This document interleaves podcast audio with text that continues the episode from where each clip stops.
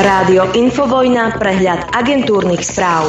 Dobré ráno vám prajem zo štúdia Juh je 7. decembra roku 2023 a spoločne začneme ďalšie dopoludne na Infovojne. E, samozrejme, agentúrkami nech sme informovaní, čo nás dnes čaká. Už v tejto chvíli by mali naši zamestnanci pracovať, totiž to pokračuje schôdza parlamentu. O 18. hodine e, sa zídu opozičníci proti zrušeniu špeciálnej prokuratúry. E, zvolaný je protest pred úrad vlády. E, no a začína sa aj summit Európska únia Čína v Pekingu.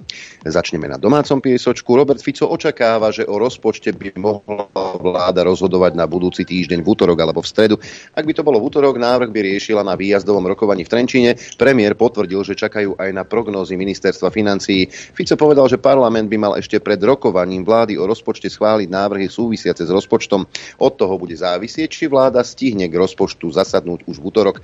Pripustil aj to, že novely môže ešte vetovať prezidentka Vojana Čaputová. Balík zmien kabinet ukázal v pondelok, zahrňa opatrenia za takmer 2 miliardy eur, vrátane zvyšovania zdravotných odvodov, vyšších daní pre banky či zníženia príspevkov do druhého dôchodkového piliera. Podľa premiéra sa o rozpočte ešte rokuje aj s Európskou komisiou. Vláda zatiaľ povedala len to, že chce oproti tomuto roku znížiť schodok verejných financií o 0,5% HDP. Parlament si odhlasoval, že o viacerých návrhoch zákonov bude rokovať zrýchlene. Sú medzi nimi opatrenia na konsolidáciu verejných financií, sociálna dávka a mimoriadný bonus na vyššie splátky hypoték aj zavedenie minimálnej 15-percentnej dane pre firmy. Vláda sa rozhodla pre plošné dotovanie cien energií bez ohľadu na spotrebu alebo výšku príjmu domácností. Štátny rozpočet to bude stáť asi miliardu 250 miliónov eur a koalícia ich zoberie ľuďom prostredníctvom vyšších daní a odvodov aj z peňazí, ktoré posielajú posielajú do druhého dôchodkového piliera.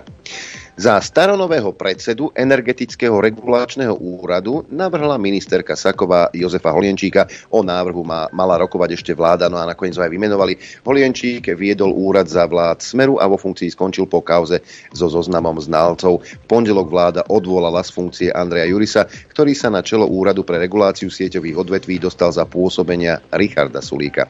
Ministerstvo zdravotníctva pod vedením Zuzany Dolinkovej rozhoduje o novej nemocnici v Bratislave bude skôr v Rúžinové ako na Rásochách. Rezort pracuje aj so správou konzultantov Boston Consulting Group, ktorá, ktorí analyzovali tri možnosti, teda Rásochy, nemocnica na východnej strane Bratislavy a dostavba súkromnej nemocnice Penty na Boroch.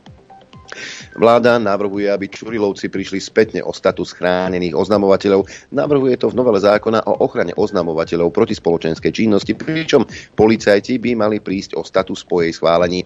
Zároveň sa v novele rieši, že policajti už takúto ochranu získať nebudú môcť. Posilňujú aj právomoci generálneho prokurátora. Generálny prokurátor bude preskúmávať o rozhodnutia o poskytnutí ochrany oznamovateľa. Bude mať na to 15 dní. Návrh novely predložil na rokovanie vedúci úradu vlády Juraj Gerda. Predseda súdnej rady Jan Mazák hovorí, že nevie, ako dopadne jeho budúco týždňové odvolávanie. Nerozmýšľam nad tým veľmi, pretože by sa mi bridilo, aby som niekoho ovplyvňoval, aby hlasoval za mňa, ale, ale nie proti mne, prípadne, že by sa zdržal. Povedal v rozhovore, v ktorom tvrdí, že manažersky nezlyhal keď ho odvolajú, vraj sa obráti na ústavný súd. Špeciálna prokuratúra zaniká k 15. januáru budúceho roka. Vyplýva to z novely trestného zákona, ktorú vláda schválila s pripomienkami. Prokurátori špeciálnej prokuratúry by sa mali presunúť pod generálneho prokurátora. Návrh počíta s tým, že budú pridelení na jednotlivé organizačné zložky generálnej prokuratúry. Úrad špeciálnej prokuratúry sa nedá opraviť, preto ho vláda navrhuje zrušiť, vyhlásil Robert Fico. O Danielovi Lipšicovi hovoril ako o zle. Úrad podľa neho prispieval k porušovaniu ľudských práv, čoho dôkazom má byť 30 nálezov ústavného súdu.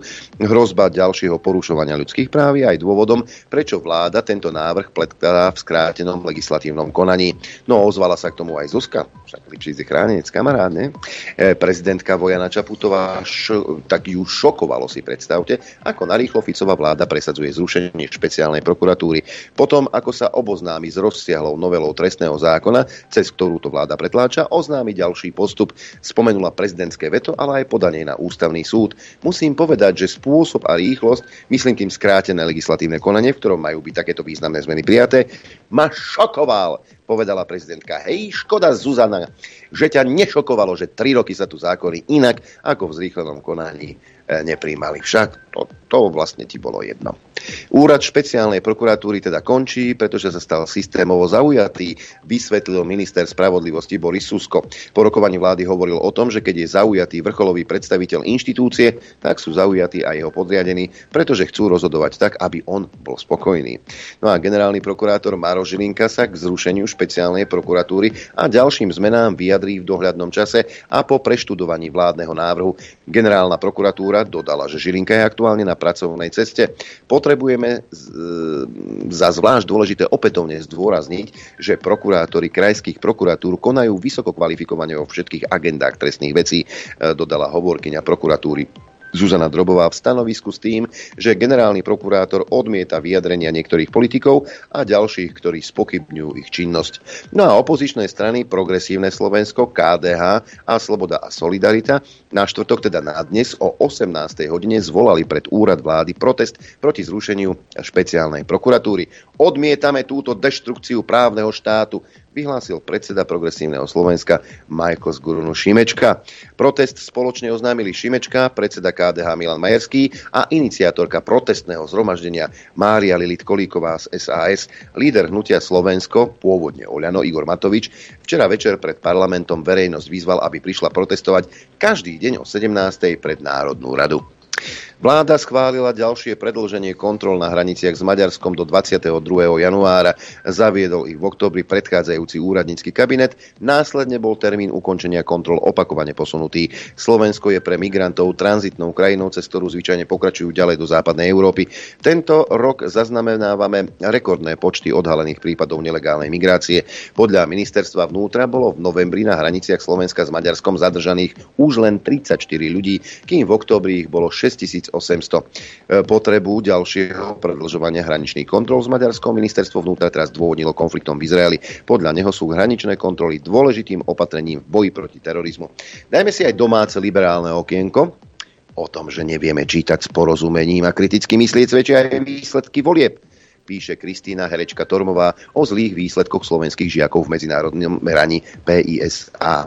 Aj mnoho iných vecí, ktoré sa dejú v našej krajine, je dôkazom toho, že väčšina Slovákov a Sloveniek isto iste blicovala z dejepisu. Kristýnka, podľa seba súdiš druhých?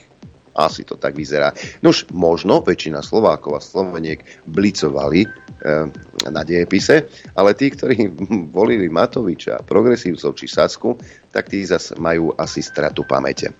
Poďme do zahraničia. Žiadatelia o občianstvo v nemeckej spolkovej krajine Sasko a Nálsko budú musieť podporovať štát Izrael a jeho právo na, právo na existenciu, pretože sa to považuje za štátny záujem. Vyplýva to podľa nemeckých médií z úradných dokumentov.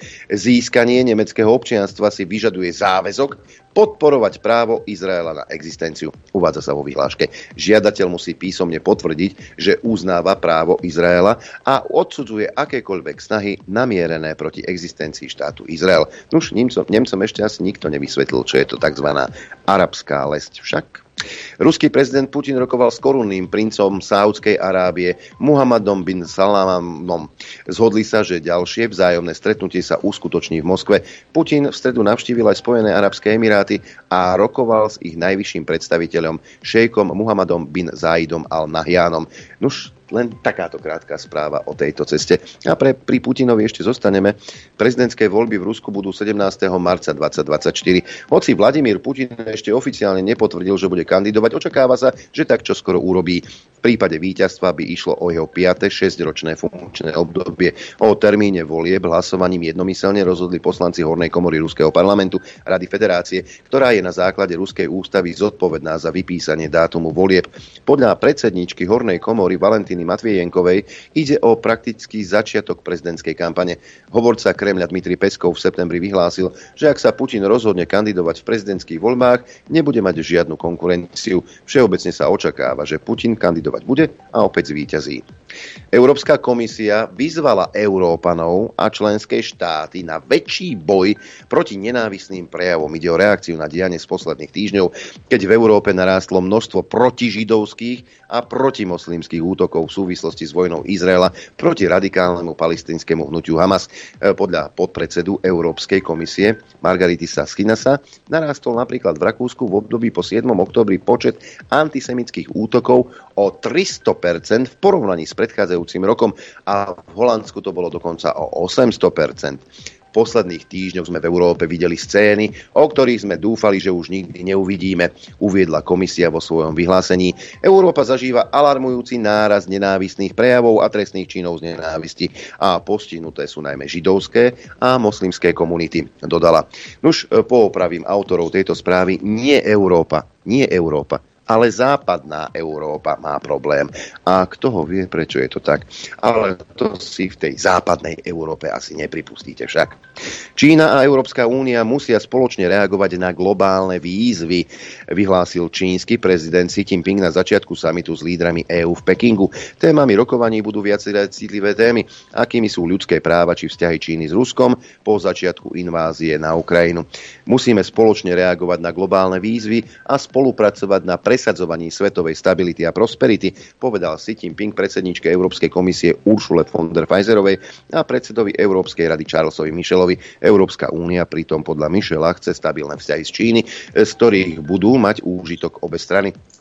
Sme zjednotení v tom, že sme zaviazaní snahe o stabilné a vzájomne prospešné vzťahy s Čínou, uviedol Charles Michel. Republikáni v Senáte amerického kongresu zablokovali pomoc za 106 miliard dolárov, určenú najmä pre Ukrajinu a Izrael a poukázali na podľa nich nedostatočné kroky vlády proti migrantom, ktorí prichádzajú do USA cez mexické hranice. Proti balíku hlasovalo 51 eh, senátorov a za bolo 49. Balík tak nezískal potrebných 60 hlasov na schválenie. Zablokovanie pomoci predstavuje porážku pre amerického prezidenta Joea Bidena, ktorý v stredu varoval kongres, že ruský prezident Vladimír Putin sa na Ukrajine nezastaví. No a teraz vyberám z tejto agentúrnej správy odsek, za ktorý by sa nemuselo hambiť ani rudé právo. Citujem. Americký prezident vedie celosvetovú koalíciu podporujúcu Kiev, no podpora pre Ukrajinu medzi republikánmi v kongrese slabne. Bidenová administratíva pritom varovala, že čoskoro sa im minú peniaze na ďalšiu pomoc pre Ukrajinu, ak nebudú americkí zákonodarcovia konať. Poďme na Ukrajinu. Ukrajinský prezident Zelenský povedal lídrom skupiny G7, že Rusko zvýšilo tlak na fronte, varoval, že Moskva počíta s tým, že budúci rok nastane kolaps jednoty západných krajín. Virtuálne stretnutie skupiny G7, na ktorom sa zúčastnili kľúčoví spojenci Kieva, vrátane prezidenta USA Joea Bidena a britského premiéra Sunaka, sa uskutočnil v čase obáv, že podpora Ukrajiny zo strany západu by mohla slabnúť. Rusko dúfa len v jednu vec, že budúci rok sa usporiadanie slobodného sveta zrúti, povedal Zelenský a varoval, že ruský prezident Vladimír Putin výrazne zvýšil tlak na fronte. Musíme vyhrať boj o motiváciu, motiváciu našich ľudí a celej Európy. Prebiehajúci boj nie je len o osude Ukrajiny, je to o Európe, uviedol Zelenský na samite lídrov skupiny G7. Ukrajinský prezident zároveň vyzval členské krajiny Európskej únie, aby splnili sľub o začatí prístupových rokovaní Ukrajiny. Tak, no a teraz ekonomické oddelenie. Dve správy. Problémy s exportom z Ukrajiny zasahujú už aj cukor a hydinu. Z Európarlamentu sa ozývajú obavy z prudkého nárastu ukrajinského exportu do Európy a z jeho vplyvu na ceny potravín. Komisia uistuje, že situácia je pod kontrolou, hoci má isté riziká. No a skupina G7 vyhlásila embargo na ruské diamanty s platnosťou od začiatku budúceho roka. Približne od 1. marca 2024 sa k tomu pridajú ďalšie obmedzenia týkajúce sa ruských drahokamov uviedla skupina hospodársky vyspelých krajín. Zákaz sa však netýka diamantov, ktoré sú určené na priemyslové využitie. No a ešte jedna zaujímavosť, a ja sa pýtam, kde peniaze má Infovojna? Lebo vraj, podľa Euroaktivu, globálne značky investujú miliardy do médií, ktoré šíria dezinformácie. Problémy s dezinformáciami majú najmä v Srbsku a Bulharsku, ja som myslel, že na Slovensku. Portály uverejňovali prokremelské dezinformácie vrátane tých, že ukrajinské ozbrojené sily úmyselne zabíjajú civilistov. Takže globálne značky investujú. Predpoveď počasia. Najprv aktuálne počasie na Slovensku, je to so zrážkami, či už snehovými na východe, na strednom Slovensku, alebo zmiešanými a dažďovými na západe. E, teploty sú takéto 3 stupne v Bratislave, 2 stupne v Gabčíkove, 1 stupeň v Kuchyni, v Senici, v Urbanove, v Nitre, v Piešťanoch, ale aj v Trenčíne, e, pol stupňa nad nulou v Žiari nad Ronom, v Prievidzi a v Dudinciach, ako aj v Lučenci či na Sliači, 0 e, v Martine, minus 1 v Žiline, minus 2 v Liesku, na Chopku minus 7 so snežením, Lučenec, e, teda som už spomínal, ale Rožňava 1 stupeň v pluse, pod nulou v Telgárte, minus 1, minus 2 v Poprade, na východe 0 stupňov Celzia v Prešove, v Košiciach, Trebišove, v Tisinci, ale aj v Kamenici nad Cirochou a minus 1 stupeň v Bardiove. Aká je predpoveď? Prevažne zamračené, na väčšine územia sneženie, v nižších polohách, predovšetkým na juhu, aj dážď so snehom alebo dážď, na krajnom západe zrážky len ojedinele a tam k večeru aj čiastočne zmenšená oblačnosť. Najvyššia denná teplota vystúpi na minus 3 až 2 stupne Celzia a na juhozápade ojedinele teplejšie. Teplota na horách vo výške 1500 metrov okolo minus 5. Fúkať bude slabý, na západe západe severozápadný vietor rýchlosťou 10 až 30 km za hodinu. Dopoludne na Infovojne s Adrianom. Ale samozrejme aj s kolegom Norbertom Lichnerom, ktorý už netrpezlivo očakáva, kedy si môže zapnúť mikrofón. Dobré ráno do štúdia 54. Dobré ráno. Tak netrpezlivý som zase nebol. Som Ale dúfal, no, že ešte mám nejakých tvár. 5 minút. Ale k tomu, k tomu, dobré ráno prajem každému samozrejme. A k tomu, čo si vravel to, že oni, že kto, kto to investuje, aké značky? Že globálne. To je čo? Počkaj, ja si otvorím ten... Čo, aká, aká, treba zavolať, čo, kto to robí? Coca-Cola, alebo kto, kto počkaj, investuje? Počkaj, Nová štúdia z Balkánu poukazuje na problémy s dezinformáciami v Srbsku a Bulharsku. Portály uverejňovali prokremelské dezinformácie vrátane tej, že ukrajinské ozbrojené sily úmyselne zabíjajú civilistov. Veď tak robia od roku 2014. Pri nich potom zobrazovali aj reklamy na veľké značky. Niektoré firmy už na správu, ktorá apeluje na podporu dôveryhodných médií, prostredníctvom reklamy reagovali zastavením spolupráce s problematickými. Ježiš, toto je, toto je tak, rozumieš? Konšpirátory.sk Aj, toto, toto je taká konina, že to, ja som väčšiu sprostosť nepočul v živote. Žiadne veľké značky nepodporujú, to by musel tam mať platinou reklamu. Ja už vidím, že je nejaký web, hej, ja neviem, jak je hociaký u nás, hej, a teraz, že Coca-Cola zodvinie telefón a povie, že počúvajte, pán Lichter, mohli by sme mať reklamu, že vám hrabe, vám hrabe, prosím vás Áno, je pravda, že sa zobrazujú, však keď majú Google reklamy, no tak Google tam nahádže proste, čo je podľa toho, čo, čo ten človek lúbká, hej? Do, doči, do, do, počkaj, Aj. dočítam. Uh-huh. Tu nejde o weby. Pokiaľ ide o Srbsko, dezinformácie sa vyskytujú prevažne v mainstreamových médiách, vrátane popredných televíznych staníc a novín, ktoré dostávajú významné príjmy z reklamy od globálnych značiek. V Srbsku je reklama, najmä od nesrbských značiek, rozhodujúcim zdrojom financií médií. Správa sa odvoláva na spoločnosť Nielsen, ktorá sa zaoberá analýzou trhu a podľa ktorej veľké spoločnosti ako Coca-Cola, Lidl, Delhaize a Procter Gamble minuli na reklamu v Srbsku eh, takmer miliardu eur. Naopak, dezinformácie v Bulharsku sa v mainstreamových médiách vyskytujú v menšej miere a vo väčšej miere sa propagujú prostredníctvom webových stránok. Takže v, v Srbsku väčšina tých médií je nastavených tak, ako treba z Infovojna alebo alternatívne médiá. V podstate tam mainstream e, vysiela alternatívu. A tí ale zase Coca-Cola, Procter Gamble, Lidl potrebujú zarobiť aj na dezolátoch. Zase Prečo pozrite sa, zase keď tam majú nejaké mainstream médiá, nejakú štátnu telku, tak tam nevysielajú 24 hodin, hodín denne také veci, čo my tu robíme. Hej. Takže určite majú nejaké filmy, seriály, neviem čo, proste to je normálna reklama v tých tých oných. No asi sa im nepáči ten obsah, povedzme, ktorý majú v správach alebo niečo také. Hej, a potom hovoria, že a to je tlak zase na tých, na tých inzerentov. Možno ten inzerent má tá Coca-Cola reklamy len v nejakom seriáli, ako toto, toto nevieme, ale proste to sú také somariny. Na nás, samozrejme, nám, nám sa toto stať nemôže, hej, mm-hmm. lebo uh, my, sme, my jednu chvíľu niekoho pochválime, potom ho zdrbeme pod čiernu zem aby sme boli veľmi nespolahliví agenti. Takže na nás kašľú. Kto na nás nekašle sú, sú samozrejme poslucháči a diváci a to je, tak to má byť. Hej. Ale nejaké, ja by som chcel vidieť nejakú korporáciu, ktorá by povedala, že uh, Dajme, dajme reklamu. no, dobre. Čo ti mám na to povedať? No. A niečo som chcel, a teraz neviem, čo rýchlo. Hej. Mám tu nachystané to Matoviča, ale to pustím hostovi, lebo ako toto už, toto je, toto je ničo. Nie, je ja, by som, ja, by som, ja by som to hostovi nepúšťal, to je úplne zbytočné. Nie, na čo? Na čo? Nie, to, Preto, to je lebo host, okrem, okrem toho, že host je minister životného prostredia, je tá, tak je aj, aj podpredseda vlády.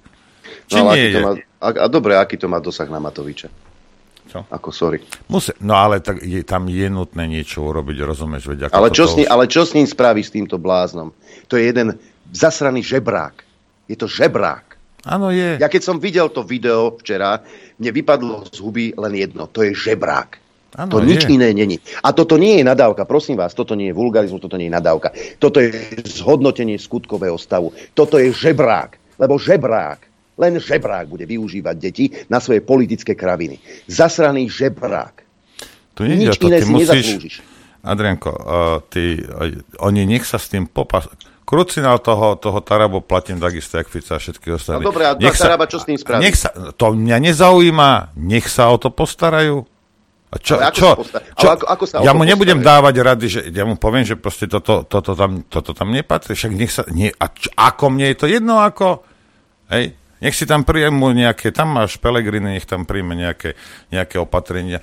Veď ako ne, nemôžeš čo, povedať, že, čo, že áno. E, tento človek to robí, alebo títo ľudia to robia, no a nič s tým nevieme urobiť. Riť palovou, treba s tým niečo urobiť, lebo to bude do nekonečna toto.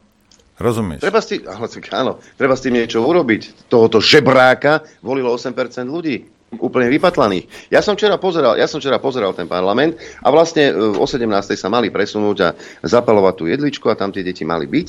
Aj boli, e, teda, ale dovalil sa tam žebrák a potom vlastne e, Pelegrini vyhlásil v parlamente, že vďaka tomu, že sa po parlamente pohybuje Matovič, tak tie deti vystúpia priamo na pôde Národnej rady. No bolo to celkom milé vystúpenie. Čiže tam, predtým, keď s pultíkom sa detská takto vybrali, tam sa postavili a zaspievali celkom pekne. Progresívci radšej kúkali do mobilov, ale inak zožali veľký potlesk. Pretože žebrák sa motá po parlamente a žebrák, žebrák, obyčajný žebrák, bude využívať deti. Na Vieš, politické toto, je, toto, je, toto, je tá, toto je typický spôsob šikany. Hej? A to, to treba zahraziť hneď. Ako, kde môžeš mu ustupovať? Ideme si zahrať. Vieš čo, ja som, ja som písal, písal jednému pánovi poslancovi, nebudem ho menovať, keď som to videl, hovorím si, chlapci, ja vás obdivujem v tom parlamente. Lebo ak by som bol v tom vestibule e, vtedy, keď sa tam Matovič zjavil, nedopadol by dobre. Lebo žebrákovi len žebrácku palicu po hlave. A byť, Boris sa nerozumie on inej reči. Chcete vedieť pravdu? My tiež. My tiež. Počúvajte Rádio Infovojna. Dobré ránko prajem, priatelia. Adrianko, poslucháči, diváci, dobré ráno prajem aj ja vám. A chcem vás upozorniť na, na dva články u nás, aby ste si to potom v kľude, hej, alebo to sú videá dokonca, a pozreli a jeden je s bývalým viceprezidentom Pfizeru. Viete, Pfizer, to sú, to sú tie... Filantropy. Tie, tie, tie mňamky. Hej, také, tie, tie mňamky. Mike jeden a druhé je z... Druhé video je s Davidom Martinom v britskom parlamente. On tam zhrnul teda časovú od toho globálneho sprisahania, lebo to bolo sprisahanie, môžete rozprávať o konšpirácii, konšpirácia. Ja som napríklad toto ešte nevidel, ale sledujem eh, Davida Martina, on je, on je uh, veľmi dobrý odborník na patentné právo a on to pre, ja som videl videá s ním veľa a toto nerobí, že toto teraz on s niečím vyšiel, to, on, on sa tomu venuje teraz už nejaký ten rok. A on, videl som aj ja videá, kde on na tej časovej si ukazuje kedy, ako, kto si požiadal o patent, či v akom, v akom štádiu? Dávno predtým, keď my sme sa dozvedeli o nejakom COVID-19, hej, Tak ako, toto si pozrite určite, lebo tam, tam vidíte, že čo za tunel to bol. Môžete nazvať sprisánie, konšpirácia, neviem čo. Hej. Ale bol to jeden globálny tunel. Hej. A kto ich držal, alebo však vieme to isté sa dialo v Rusku, v Maďarsku, kdekoľvek, tak, a že kto ich za čo držal, akým spôsobom, neviem, ako to urobili, hej.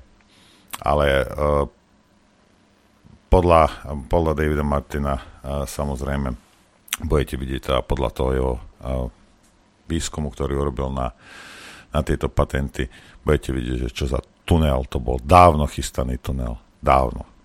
Vieš čo, už sa to objavuje v našich médiách, konkrétne v štandarde, lebo však bavíme sa o... Pozor, štandard je konšpiračné médiá. Áno, sú tiež konšpirátori, poriadci sa zaradili k nám. No. Pozor, pozor. Hey, hey.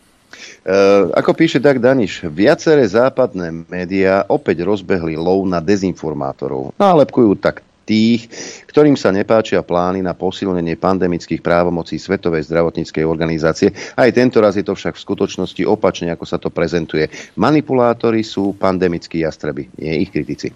Hneď na úvod jedna zásadná poznámka. VHO treba buď zásadne zreformovať alebo zrušiť a vybudovať na novo. Až potom bude užitočné debatovať o tom, ako ju vyzbrojiť silnejšími výkonnými právomocami.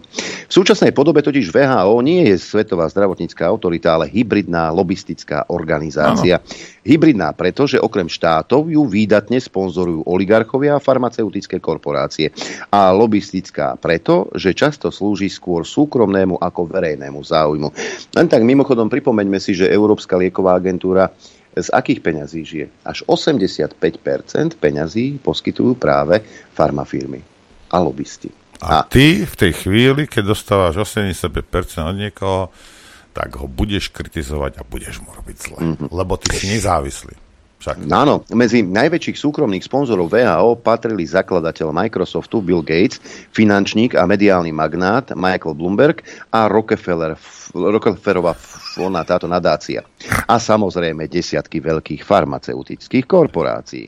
Len Gates daroval v rokoch 2018 až 2019 Svetovej zdravotníckej organizácii viac ako pol miliardy dolárov. To je suma, ktorá dáva sponzorovi pomerne silné páky na politiku Svetovej zdravotníckej organizácie. Áno, ten Gates, ktorý ma chcel zachrániť vakcínou, Pritom mal so svojou bývalou ženou nadáciu, ktorá mm, sa snažila o zníženie počtu svetovej populácie. A práve tento človek ma chcel zachraňovať vakcínou. Prvá vec, ktorú treba presadiť v rámci reformy VHO, by mal byť zákaz súkromných dotácií. Financovanie by malo byť výlučne verejné z rozpočtov štátov, aby sa zabránilo konfliktu záujmov. Následne by sa mali z vedenia VHO vyhnať zástupcovia súkromného biznisu. Až potom by sa malo pristúpiť k plánom na posilnenie právomoci. Žiaľ, ide sa na to z opačného konca nejaká reforma, nejaká očista. V máji 2024 sa bude riešiť balík nových pravidiel, ktoré majú VHO posunúť bližšie k postaveniu globálneho regulátora, rozumej policajta v, časovej, v časoch pandémii. Prípravy prebiehajú prakticky bez verejnej diskusie a verejnej kontroly. Naopak, progresívne médiá sa snažia kritické hlasy včas umlčať ako dezinformačné. Úroveň verejnej diskusie tým padá späť do roka 2020. Buď sa na nič nevypituj a vzorne poslúchaj autority, alebo si dezolát. Po skúsenostiach s pandemickými rokmi by to pritom malo byť presne opačne. Terčom kritiky by malo byť práve VHO a pandemickí jastraby, ktorí sa preukázateľne mýlili a mýlili sa príliš často a pri veľmi dôležitých témach. Desiatky tvrdení, ktoré sa v rokoch 2020 až 2022 odsudzovali ako konšpiračné, sa napokon buď potvrdili ako pravdivé, alebo, je z nich celkom legitímna polemická téma. Uvedieme len tie najdôležitejšie. Za konšpiračné boli napríklad vyhlásené tvrdenia, ktoré ukazovali na to, ako si globalisti na čele s Billom Gatesom už v roku 2019 nacvičovali pandemické manévre údajná konšpiračná teória e, mala názov Event 201. Dnes už vieme, že nešlo o konšpiračnú teóriu, ale o celkom reálnu udalosť informuje o nej stránka Svetového ekonomického fóra v Davose.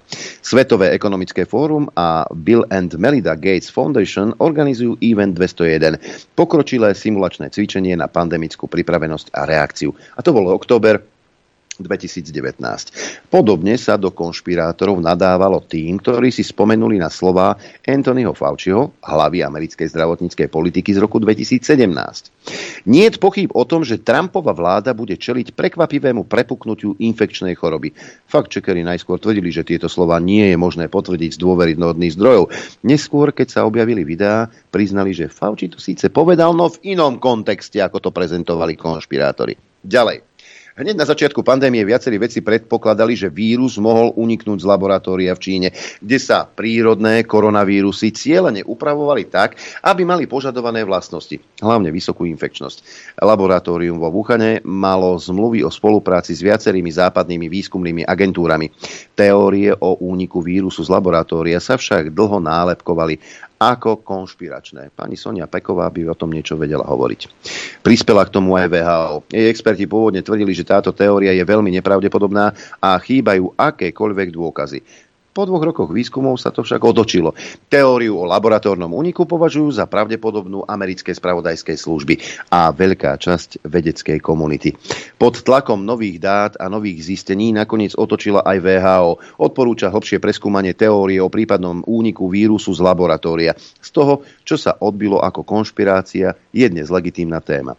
Krátko po prepuknutí pandémie sa objavovali špekulácie, že autority a farmaceutické firmy budú naliehať na povinné plošné sezónne očkovanie. Úrady a médiá tieto tvrdenia vyhlásili za konšpiračné. Výsledok?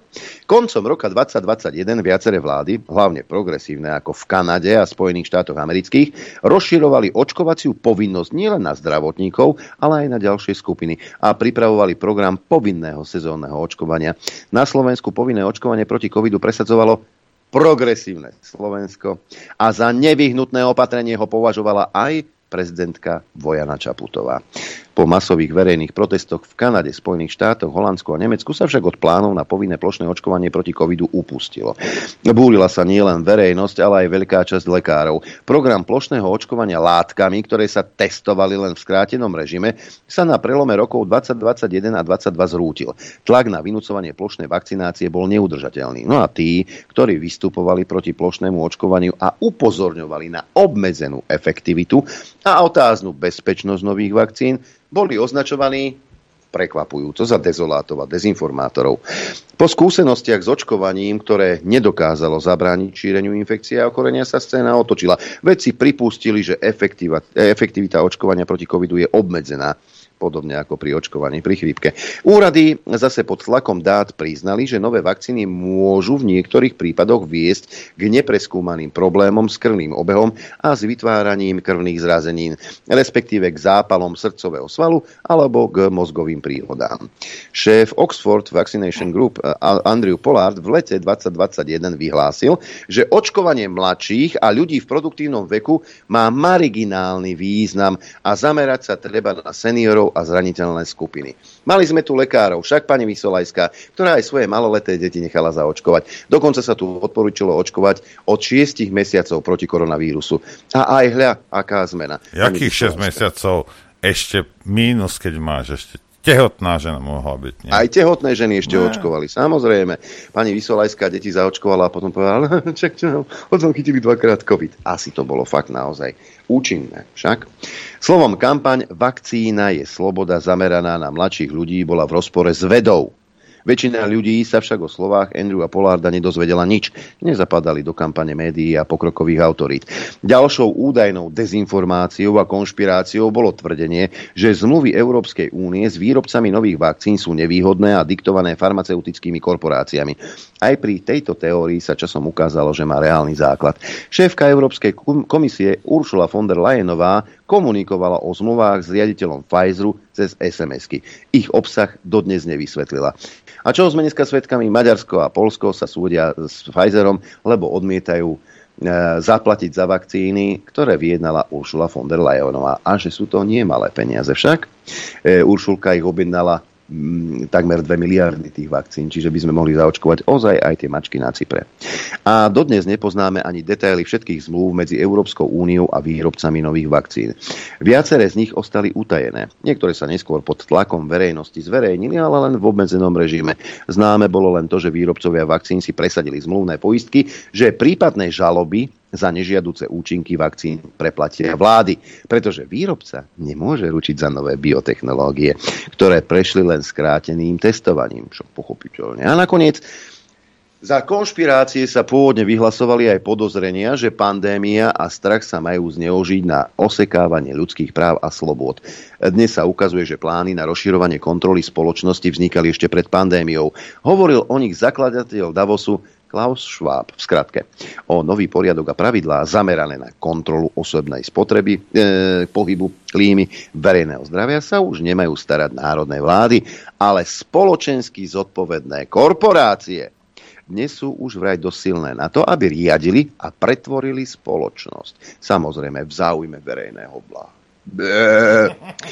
Asi netreba dodávať, že práve hybridné do veľkej miery súkromné financovanie VHO je pre nich ideálny terén na zavádzanie nových pravidiel.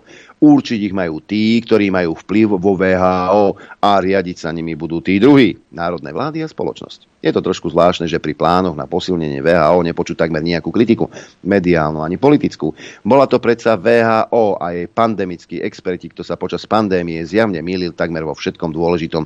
Namiesto prehodnotenia politiky VHO a priznania omylov sledujeme smelé pokusy, ako túto hybridnú organizáciu ďalej vyzbrojovať novými právomocami. VHO a pandemickí alarmisti pritom nie sú zodpovední len za škody a zlé rozhodnutia v oblasti verejného zdravia. Zašlo to ešte ďalej. Sú zodpovední aj za bezprecedentné demolovanie ľudských práv a slobôd a hlavne sú zodpovední za útoky proti slobode slova a za potápanie akýchkoľvek pokusov o kritickú, otvorenú verejnú diskusiu a verejnú kontrolu pandemickej politiky. Boli to práve experti VHO, kto sa podpisoval pod politiku vymazávania kritických hlasov alebo pod manipulatívne kampane postavené na blúdoch, z ktorých sa veci chytajú za hlavu. Jednoducho VHO a jej obhajcovia počas pandemických manévrov stratili súdnosť a napokon aj verejnú dôveru. Snahy posilniť VHO bude časti verejnosti vnímať, e, to bude určite s podozrením, celkom oprávnene. A nič na tom nezmenia ani zúfalé pokusy odsudzovať kritikov ako dezinformátorov. Tento trik je už starý a tupý. Ale veď my si pamätáme, keď e, prebral Elon Musk e, Twitter, že teda zistil, ako vláda trvala na tom, aby sa tie kritické hlasy, ktoré sa týkali vakcinácie či opatrení, potláčali, aby sa vymazávali. To isté robil Facebook a tlačili aj na Zuckerberga, tlačili aj na mm, Twitter, aj na ďalšie médiá. A vlastne, vlastne sme to mohli vidieť aj v našich médiách. Bukovský bol neželaný, Lakota bol neželaný. To boli všetko, um, to boli všetko vlastne, aj keď máš titul desiatky rokov skúseností praxe, tak si bol dezolát. Doktor Terek a ďalší. Ja len Však? dúfam, že to, čo si čítal, že nie je pravda. Lebo budem sa musieť ospravedlniť žene. Ja som jej hneď v 2020 som zakázal robiť polievky z netopierov.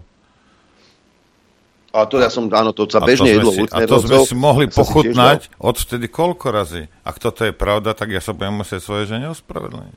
A ona ich mala rada, tie polievky. Vieš. Vieš čo, Oni si ja, myslia čo... naozaj, ako že my sme padnutí na hlavu. Akože ona mňa vyťahne titul a toto ja viem, a, a ja sa Tabaka. z teba poserem, rozumieš, že budeš mi tvrdiť hocičo a ja to budem žrať a papkať a nechám sa opichať a budem si dávať handru na papulu a postanem sa do radu na 5 hodín, hej, aby som zomrel. No, budem všetko robiť, lebo ty si mi to povedal, môj zlatý. No, Ale jasne. si počul Krajčieho včera. Však my by sme ich mali velebiť, dobre, že nerehabilitovať, po prípade im stavať pomníky. Štátny pohreb krajčí dostaneš, neboj sa. Ani to nie. No a včera, včera e, opäť som si pozrel večer e, reláciu do kríža, kde sa zúčastnil a celkom dobrá zostava. E, u Danišku bol napríklad Marek Maďarič, Anka Žitná, ale aj Marian Leško. A bavili sa o tom teda, prečo ten Fico nechce tie médiá, že ich nelúbka, ale však veď ich informuje, ale nechce im odpovedať na otázky. No a tá debata potom sklzla vlastne aj do debaty o alternatíve, ale aj o tom, čo sme hovorili pred chvíľou, teda o tej manipulácii e, počas pandémie. Má to niekoľko minút, ale ja si myslím, že to stojí za to najmä vyjadrenie pána Leška. Hej? Následne e, pán Maďarič. O ktorých sa povedzme nedostatočne diskutuje alebo nediskutuje. Hej? Že my sme mali povedzme v tejto relácii sa snažíme nemať tabu, takže sme mali snahu zorganizovať kedysi debatu o tom, o negatívnych účinkoch vakcín, keď mm. ešte v čase covidu. Bol to teda veľký problém. Bol to veľký problém. Nie zo strany STV, to tam nebol problém, ale zorganizovať takú debatu, aby sa ľudia stretli a debatovali, ale bol to aj úspech, pretože taká debata sa inde proste neudiala. No, že niektoré ja k tomu, debaty sa nevedú. Teraz, teraz rozumiem, kam cieľime a, a k tomuto mám jeden taký komentár. Média, televízie, niektoré printy, posledné tri roky, začalo to pandémiou, pokračovalo to vojnou na Ukrajine, to je môj pohľad, a moja, moja empirická, empiria, moja skúsenosť je, že stáli na správnej strane oni neinformovali o faktoch. Tie fakty tam boli už vtedy, ale o tých faktoch sa neinformovalo, pretože, ako to bolo aj mne povedané, už po tom spomínanom rozhovore s Jeffrey Sachsom, ktorý bol taký, ako z mojej strany nebol až taký výnimočný, ale vyvolal rozruch. A to bolo preto, lebo vtedy som dostala povedané, ale my predsa stojíme na správnej strane. Prešiel rok, ani nie rok, pol roka a my zrazu zistíme, že to, čo ten človek to, čo ten profesor Sachs hovoril, že tam boli nejaké pokusy o mierové rokovania mesiac potom, ako vypukla vojna a ďalšie veci. To všetko teraz vyplávalo, napríklad štandard mal k tomu uh, niekoľko materiálov, ale, ale vyplávalo to celé von, ale vtedy to bolo stojíme na správnej strane. Čiže aj pandémia, očkovanie, uh, nespochybňovanie nejakých vedeckých, vedeckých testovania, treba v tom danom momente. To nebolo o faktoch, to bolo o státi na správnej strane, o tom, že toto je správne, aby to ten divák, čitateľ dostal a my mu toto, túto správnu stranu príbehu budeme servírovať. Veľmi Čiže povedané. To ano, je moja skúsenosť. Reakcie.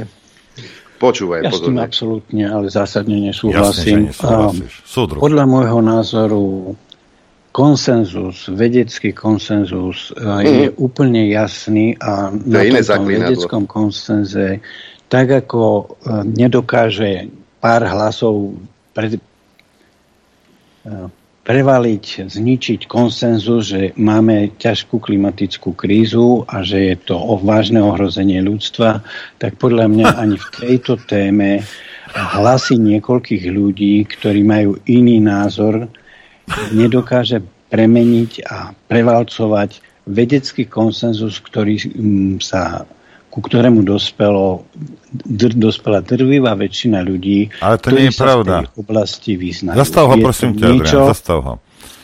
A, toto nie je absolútne pravda. Hej. Nebol konsenzus, nebol, lebo mnohí vedci, tisíce, tisíce vedcov, lekárov po celej planéte hovorili úplne niečo iné. Že vy ste im zapchali huby, je iná vec. Ale tí ľudia tu existovali, dodnes tu existujú a robili to na Slovensku, boli tiež takí ľudia a sú dodnes tí ľudia tu. Hej? Takže ne, to, že vy ste ich nepustili do médií, to, že ste im zapchávali huby, že ste ich vyhadzovali z práce, hej? tak potom to bol iba konsenzus vedcov a lekárov, ktorí boli zaplatení farmaceutickými firmami. Ale nie všetkých, môj zlatý Leško. Prečo klameš? Leško, prečo klameš, sa ťa pýtam. Ha? Ale veď, Z akého dôvodu? Kedy si bol vedecký konsenzus, keď si pamätáš, vedecký konsenzus hovoril o tom, že Zem je stred vesmíru. Kedy si bol vedecký konsenzus o tom, že Atlas drží nebeskú klembu. A to bol vedecký konsenzus. Ja, v Brne si myslia, že oni, že mamla si to držia. Ale to je jedno. Pozri sa, môže byť, hej, že ja som na tej zemi, tak môže, môžeme byť ako centrom vesmíru, prečo by sme nemohli. Toto sú lži, rozumieš, čo on rozpráva. Lečko, daj na mňa žalobu, ty klamár jeden zasratý, to snad nie je pravda. Rozumieš? Je, jak, si, jak si dovoluješ takýmto spôsobom klamať? Hej? A čo to je byť na správnej strane? Čo je správna strana? Zarabiť miliardy pre farmaceutické firmy a zakilovať, vyvraždiť milióny ľudí? Alebo v to je tá správna na strana? Ukrajine, v prípade vojny na Ukrajine hm? byť na správnej strane dejín, aby sa zas iné firmy... Uh, Ako, a čo je správna strana dejín? Že Rusom neuškodíme, tým hnusným Rusom neuškodíme, ale my si zničíme ekonomiku a životnú úroveň našich obyvateľov a mnoho ľudí zomrie zase samozrejme skorej, lebo však čo? čo Slo- život Slováka. No aký on má aký, akú má cenu však súdruhovia. Hm. Ale zomrel, ale stál na správnej strane dejí. Hej. Nepustíme si to ešte ďalej, hej, pretože hej, sa mi pusti. páčila reakcia e, pána Maďariča. Poďme na to. Čo keď si mám vybrať, že akú váhu má jeden tábor stvrdenia aký druhý, tak je to niečo neporovnateľné. Ale o toto nejde, pán Lečko. Ja, ja myslím, že ide o to, že aby sa tí ľudia stretli a porozprávali. Lebo ani to sa nestalo, že isté, že nejaký vedecký konsenzus existuje väčšinový, ale pro, problém nedôvery nastáva, keď o niektorých veciach sa prestáva diskutovať, lebo veda a občas sa ukáže, že niektoré z tých tvrdení neboli vedecké, že, že sme si ich len vtedy mysleli a akože vývoj ich vylúčil. Ale prečo o nich nediskutovať v čase, keď sa dejú? Eh, Podľa môjho názoru eh, diskusia je možná v prípade, ak tí aktéry tej diskusie majú spoločný základ a povedal by som aj spoločný záujem dospieť k pravde. Nie som presvedčený o tom, že pri tých pokusoch zorganizovať diskusie t- táto podmienka bola naplnená. Nie som presvedčený o tom. Zastav ho, Čistý, zastav ho, čistý, prosím ťa. čistý komanč, čistý. A, Leško, počúvaj, ty, ty, ty prasa komunistické odporné. Hej. Takže a, nejakí ľudia ako páni Lakota, Hrošovský a M. Peková, Peková. Títo, ne, oni nemali ten základ a oni nemali ten uh, nejaký spoločný cieľ, lebo ich cieľom bolo, už si to predstavujem, hej, ako pán Hrušovský si vraví, idem zničiť kšeft Pfizeru, hej, a toto je môj cieľ. Alebo idem sa hrať na chytrého, lebo toto je môj cieľ. Hej. Nie, jeho cieľ bol, podľa mňa jeho cieľ bol, aby ľudí ochránil. Váš cieľ bol, môj zlatý, aby ste zarobili. Bez ohľadu na to, či niekto skape, alebo dnes si sadne na stoličku a zdrbe sa z nej bez akéhokoľvek dôvodu, lebo má neurologické problémy z tej vašej sračky. Však? Ale to je v poriadku. To je však, to je v poriadku, Leško.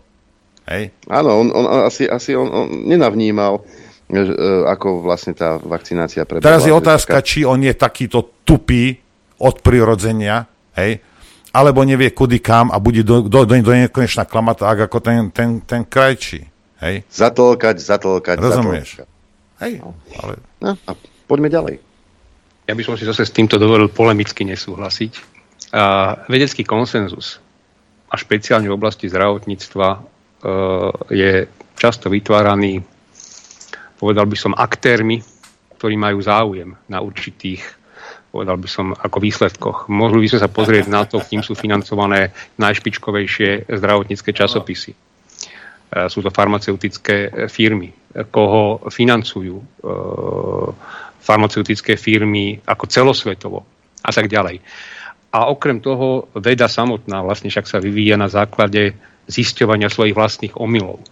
Čiže si myslím, že pandémia bol naozaj zlomový bod aj pre média, kedy sa podľa mojej mienky hrešilo na pripustenie aj povedzme do verejnoprávneho vysielania polemických názorov, ktoré nemuseli nutne e, nabúravať vedecký konsenzus v zmysle, že neočkujme. Ale napríklad aj v takých detailoch, že zamyslíme sa, či majú byť očkované aj deti. Ja si myslím, že sme príliš išli a média sa príliš vrhli v ústrety establishmentu. Že zrazu mnohé médiá ako keby boli úplne na strane, ako pocitovali priamo ako možno aj v dobrom slova zmysle a v- v- z presvedčenia úlohu, že teraz je naša spoločenská úloha podporovať všetky tie rozhodnutia vlády a Svetovej zdravotníckej organizácie očkovať, očkovať, očkovať. A myslím si, že v tejto svojej možno dobre mienenej snahe pozabudli,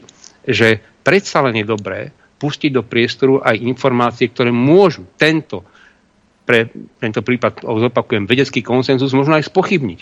Lebo ukázalo sa aj, aj postupom času, že niektoré tie jednoznačné pravdy potom neboli až také jednoznačné. A dodnes sa to ukazuje a tak ďalej a tak ďalej.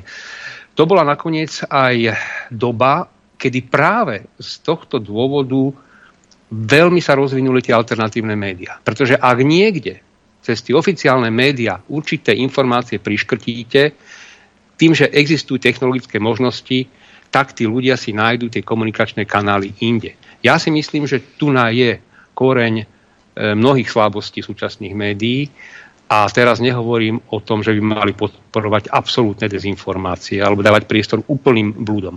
Ale myslím si, že sme to vtedy cez tie oficiálne mainstreamové médiá dostávali vo veľmi zúženej podobe.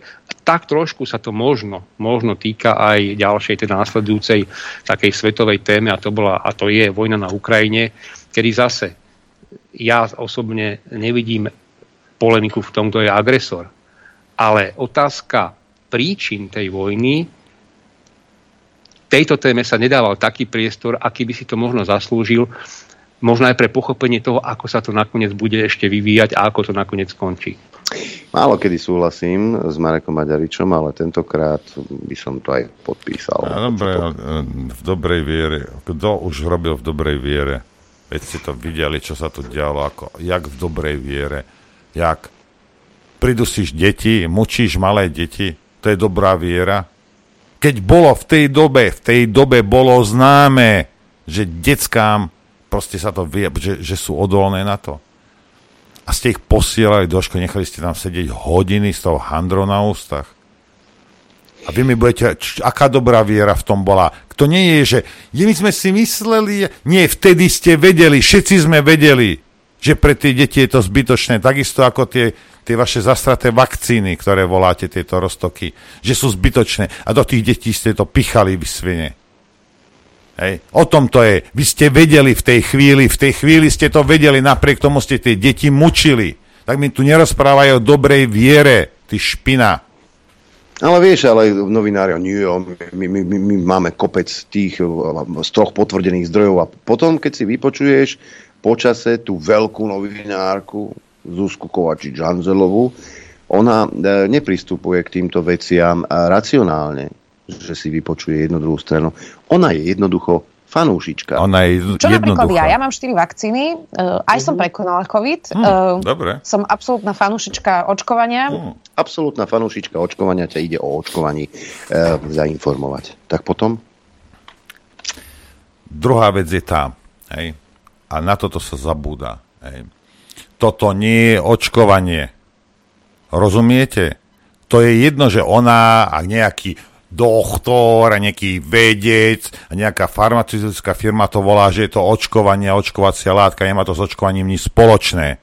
A samozrejme potom všetky očkovania a veľa ľudí je proste, oh, oh, ja verím tomu a potom keď neverí tomuto, lebo aha, táto očkovacia látka ma môže zabiť, tak všetky očkovania začnú ľudia negovať. Hej?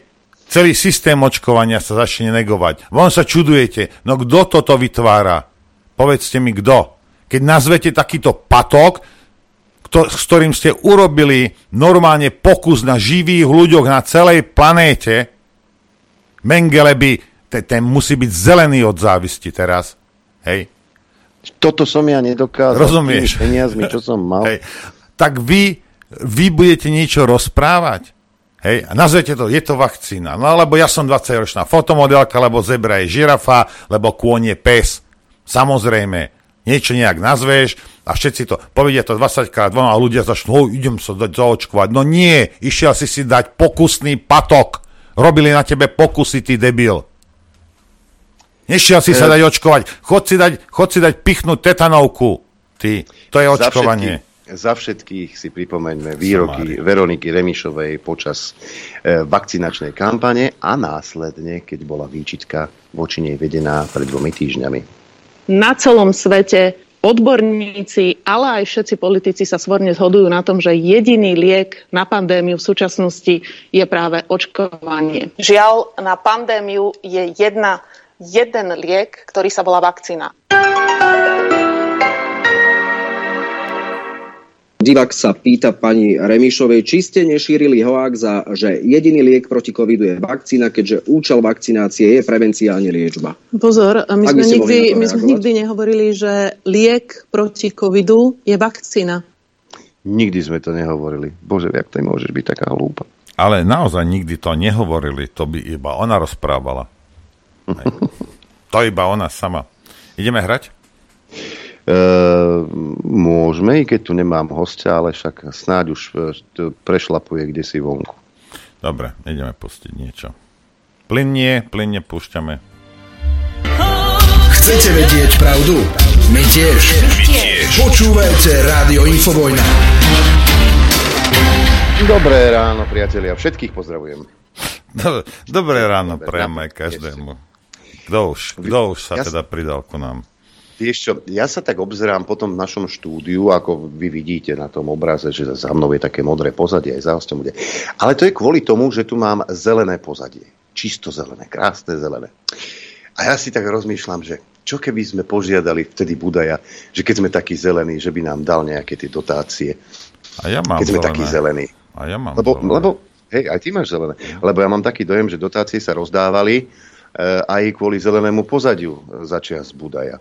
A opýtame sa na to pána podpredsedu vlády, ministra životného prostredia, pána Tomáša Tarabu. Vítajte v našom kolektíve. Ďakujem veľmi pekne, mi cťou, dobrý deň. Dobré ráno vám prejem. Pán Taraba, aby ste vedeli, my vieme, že ste minister životného prostredia, budeme sa o tom baviť, ale ja potom na vás budem mať otázky ako na pána podpredsedu vlády.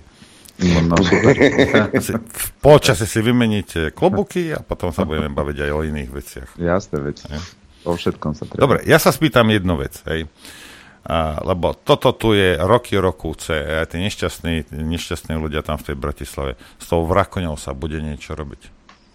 Bude. Včera som dal eh, do parlamentu zákon eh, o tom, aby sa enviro záťaže, teda ich odstraňovanie opäť na Slovensku, nie že mohli začať vôbec, aby sa prvýkrát začali, lebo poviem vám, eh, neviem, aký musíte byť exemplárny hlupák, keď v roku 2022 Budaj dal do parlamentu zákon, podľa ktorého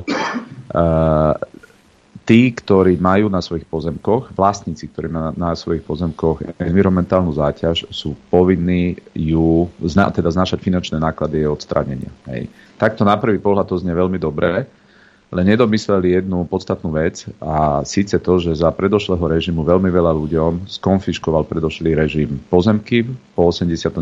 im to vrátili a bez ich závidenia na ich pozemkoch poznikali rôzne environmentálne záťaže. Dnes podľa tohoto Budajho zákona mali títo ľudia, tí chudáci, ktorí prišli o pozemky, nič na nich neurobili, len im ich vrátili aj s environmentálnou záťažou, tak oni mali znášať finančné náklady odstranenia tej environmentálnej záťaže. Čo, Čo to spôsobila? čo- čo nie sú malé peniaze, No keď máte otvorene. niekde pol hektára a hektár, takže máte také, také šťastie, že to môže byť niekde vo Vrakuni, tak e, zrazu máte 1,5, 2 milióny, 3 milióny, vám má dojsť účet. Hej. Tak výsledok tohoto celého Budajovho snaženia bolo, že ľudia prestali dávať povolenia štátu, aby mohli vstúpiť na ich pozemky, lebo keď ste vlastník, tak e, bez vášho súhlasu nemôže nikto vstúpiť na váš pozemok. Čím pádom sa zablokovalo fyzické odstraňovanie environmentálnych záťaží na Slovensku. Druhá vec, nedomysleli to, že na environmentálne záťaže máme z jednej strany čerpať eurofondy a oni do zákona napísali, že náklady znášajú vlastníci pozemkov. Takže na tú istú vec zrazu mali byť z dvoch vlastne ciest e, zaplatené finančné prostriedky, čo je podvod. Nemôžete pýtať z dvoch zdrojov na tú istú vec. Takže nám e, v podstate Brusel logicky by zakázal čerpať eurofondy, tak dobrá správa je, my sme včera na vláde v skrátenom konaní e, upravili tento zákon, aby ste mali predstavu, e, za rok 2023 prepadlo 420 miliónov eurofondov na ministerstvo životného prostredia, čo Budaj ich nečerpal aj na tieto environmentálne záťaže. Mali sme to vrátiť do Bruselu, zachránili sme to aspoň tak, že sme rozhodli, že tie peniaze pôjdu na kompenzáciu cien e, energií, takže to, čo urobil ten odchádzajúci šéf URSO, že nám tu urobil 125% navýšenie cien plynu pre domácnosti, čo vyrúbil sekeru 850 miliónov len tak, jedným podpisom v rozpočte, tak vlastne uh, tých 420 miliónov uh, je uh, obnos peňazí, ktoré vieme použiť na, na vykrývanie týchto cien. Takže áno, uh, enviro záťaže budú absolútnou prioritou našou a uh, v Rakuni po novom roku sa začneme naplno K tej Vrakoni sa vrátim, ale už keď hovoríte o tom, o tom uh, Sulikovom kamarátovi, malom vôbec právomoc vyrobiť tých 125% navyše? No, ja vám poviem tak, my sme si ho zavolali na vládu a sme sa ho pýtali, že jak je to možné, že všetky tie energetické firmy, lebo to, lebo to je tak, že on dostáva nejaké podklady od súkromných firiem a tie súkromné firmy mu napíšu, že oni majú nejaké opravnené náklady, tam si nahádžu všetko možné, čo môžu.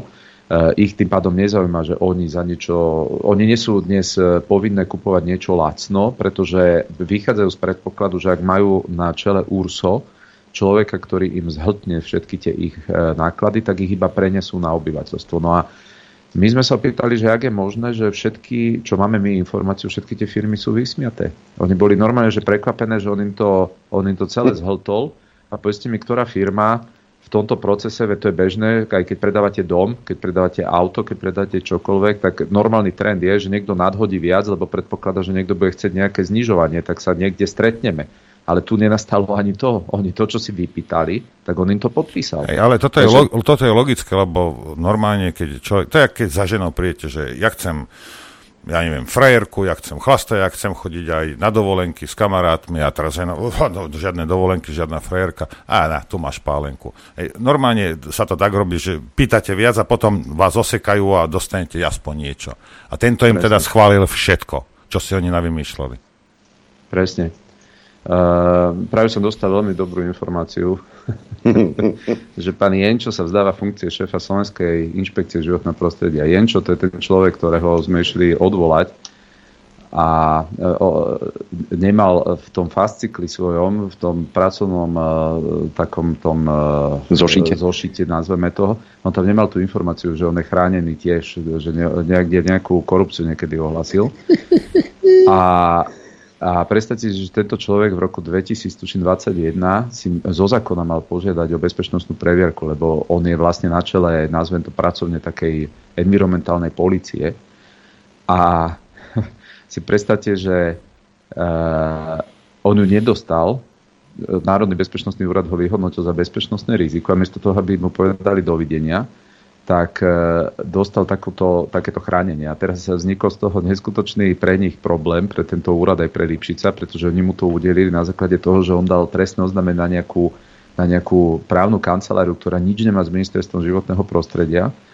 A ten zákon hovorí, že vy môžete dostať ochranu len, ak dáte trestné oznámenie na niekoho nadriadené. Nad, nad sebou. To znamená, povedzme, že by dal na mňa, alebo na, na Budaja. alebo na Budaja, no vlastne na nich, lebo v tej som tam nebol. Takže a oni si teraz myslia, že ja ho budem vyhadzovať a podobne. My sme práve použili tento prípad na to, aby sme mohli prijať ten zákon, čo sme včera prijali, pretože toto nevie ani mainstream o, pochopiť, že jak toto mohli spraviť. No ale kapituloval, takže som veľmi rád, že opúšťa túto funkciu. A koľko tých e, chránených svetkov ste tam našli na tom ministerstve životného prostredia? Lebo som počul, že ich nebolo málo.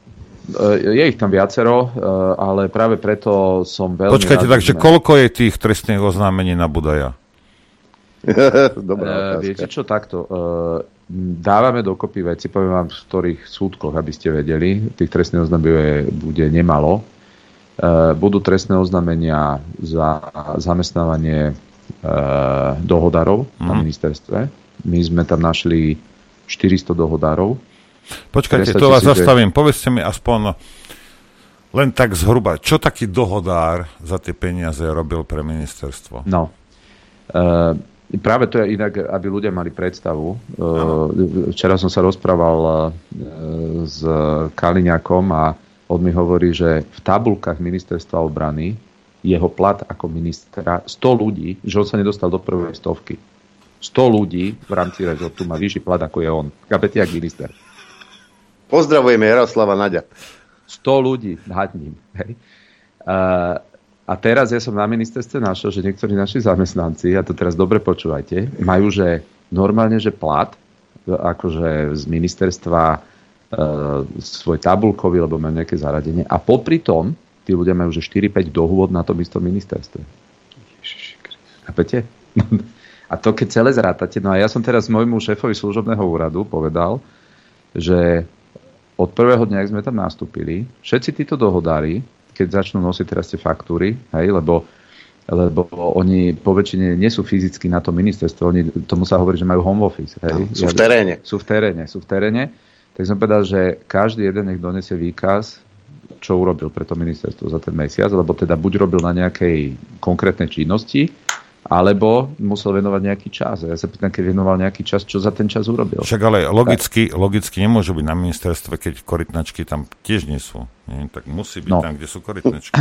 A teraz si predstavte, že že e, neviem, či vôbec niekomu podpísal zatiaľ, čo, čo to donesli, ale je to, je to naozaj, že zhubný toto proces, ktorý sa dial naprieč celým štátom. Ja som sa bavil aj s ostatnými ministrami, a máme to zadefinované podľa mňa akože veľmi slušne, pretože pretože je tam obrovská, obrovská pochybnosť, že či to len nešlo o zamestnávanie rôznych e, kamarátov, e, rôznych skrytých e, priaznivcov politických, vtedajších politických strán. Takže ja chcem povedať jednu vec. My na budúci týždeň schválime na vláde zoštihlenie štátu približne o 5 a môžu byť všetci tí, ktorí sú, ktorí sú v stabilných pracovných pozíciách, môžu byť kľudní, pretože my tých 5% vieme absolútne elegantným spôsobom e, vykryť z týchto dohodárov, ktorí sú úplne že všade. Úplne že všade, to sú stovky. Ja som aj Matúšovi Eštokovi hovoril, že na toto by treba e, urobiť jeden, by som povedal asi, teda ja mu nemôžem hovoriť, ale teda som mu tak e, odporučil, že vzhľadom na to, že viacerí toto ministri považujú za, za e, veľký problém, tak e, zrejme to dáme do jedného celého takého balíka a sa to, sa to bude takto prešetrovať. Takže to je jedna vec. Druhá vec, ktorá tam je, uh, úplne bežne sa diali veci. To aj keď sa ma pýtate teraz na Vrakuňu, aby ste vedeli, on uh, vysúťažil firmu, ktorá mala vyčistiť Vrakuňu, ale zabudol už vypísať eurofondovú výzvu, aby na to mali peniaze. Hej.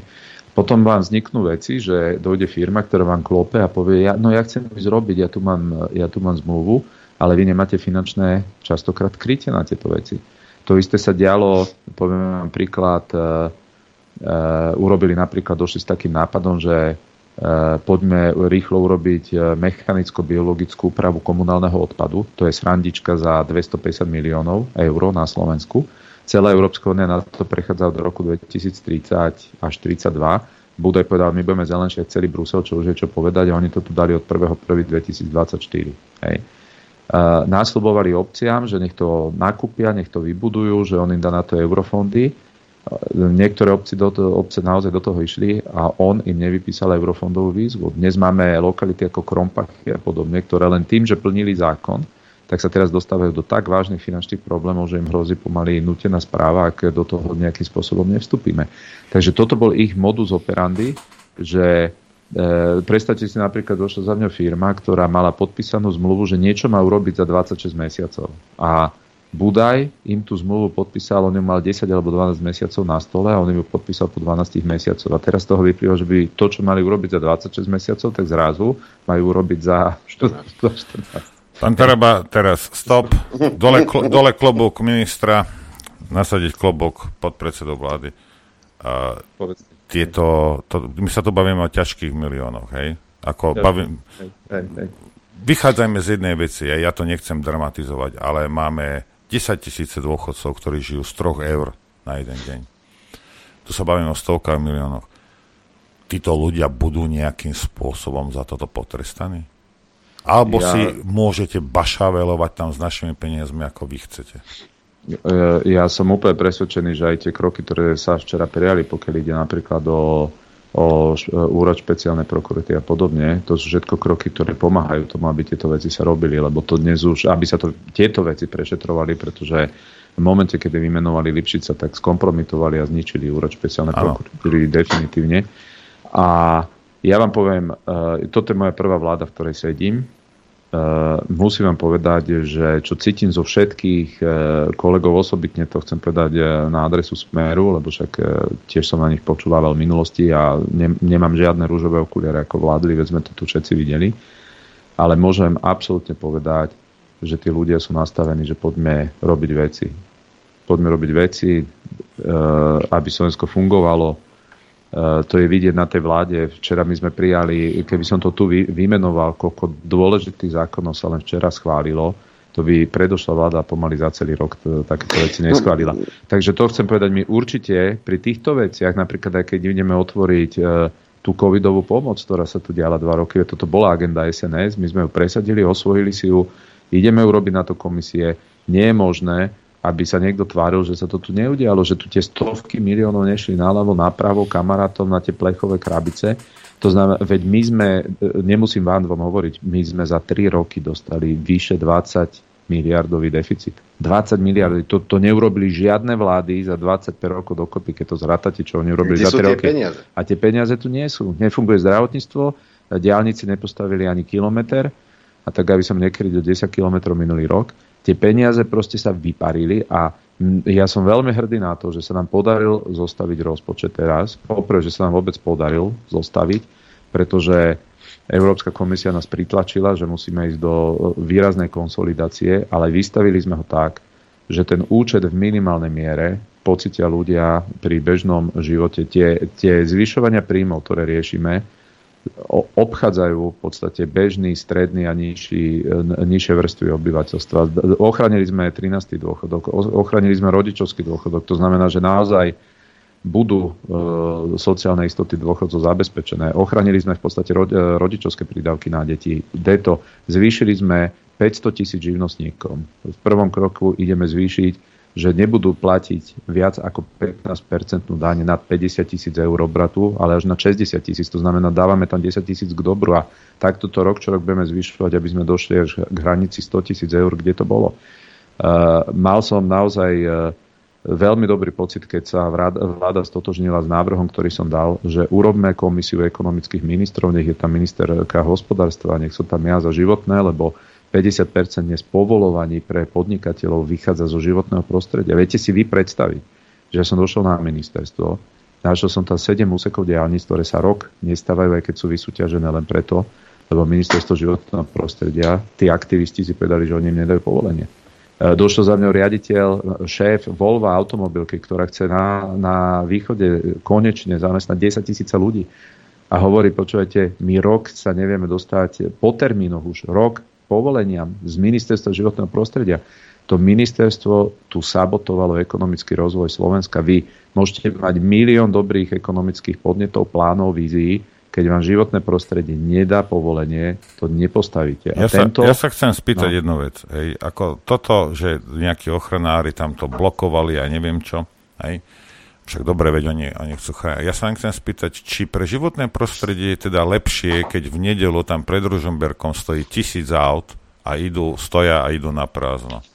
Či to je presne, tak fajné pre to mesto. Presne tak, veď Aj. E, toto je v podstate, pamätáte si Figela v 2010 mal vysúťažené diálnice, dnes sme mohli jazdiť do Košic Višňové, všetko bolo vysúťažené a on múdro len došiel s tým, že jemu sa to zdá drahé. On to celé zrušil, ak si pamätáte, tam už boli aj vykosené stromy, ten relief. Dneska už to je znova zarastené, aké by nikdy.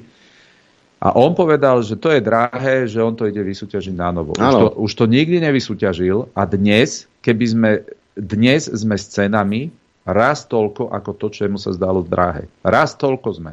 A vysúťažené nie je nič to, čo títo ľudia, ja to hovorím, keby aspoň oni išli príkladom, tí ľudia, ktorí tu blokovali výstavbu diálnic, však oni nechodia peši, oni chodia po tých diálniciach, po tých cestách, im nevadí zrazu pri tom Ružomberku, ako hovoríte, pri tom strečne. Im to nevadí, že tam sú hodinové kolóny.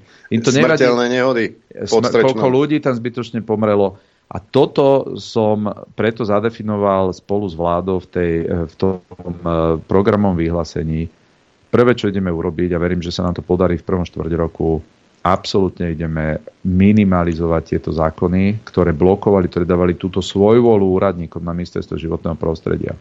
Bol som dva dní dozadu s pánom e, veľvyslancom Veľkej Británie. Presne mi toto hovoril. My nemáme problém.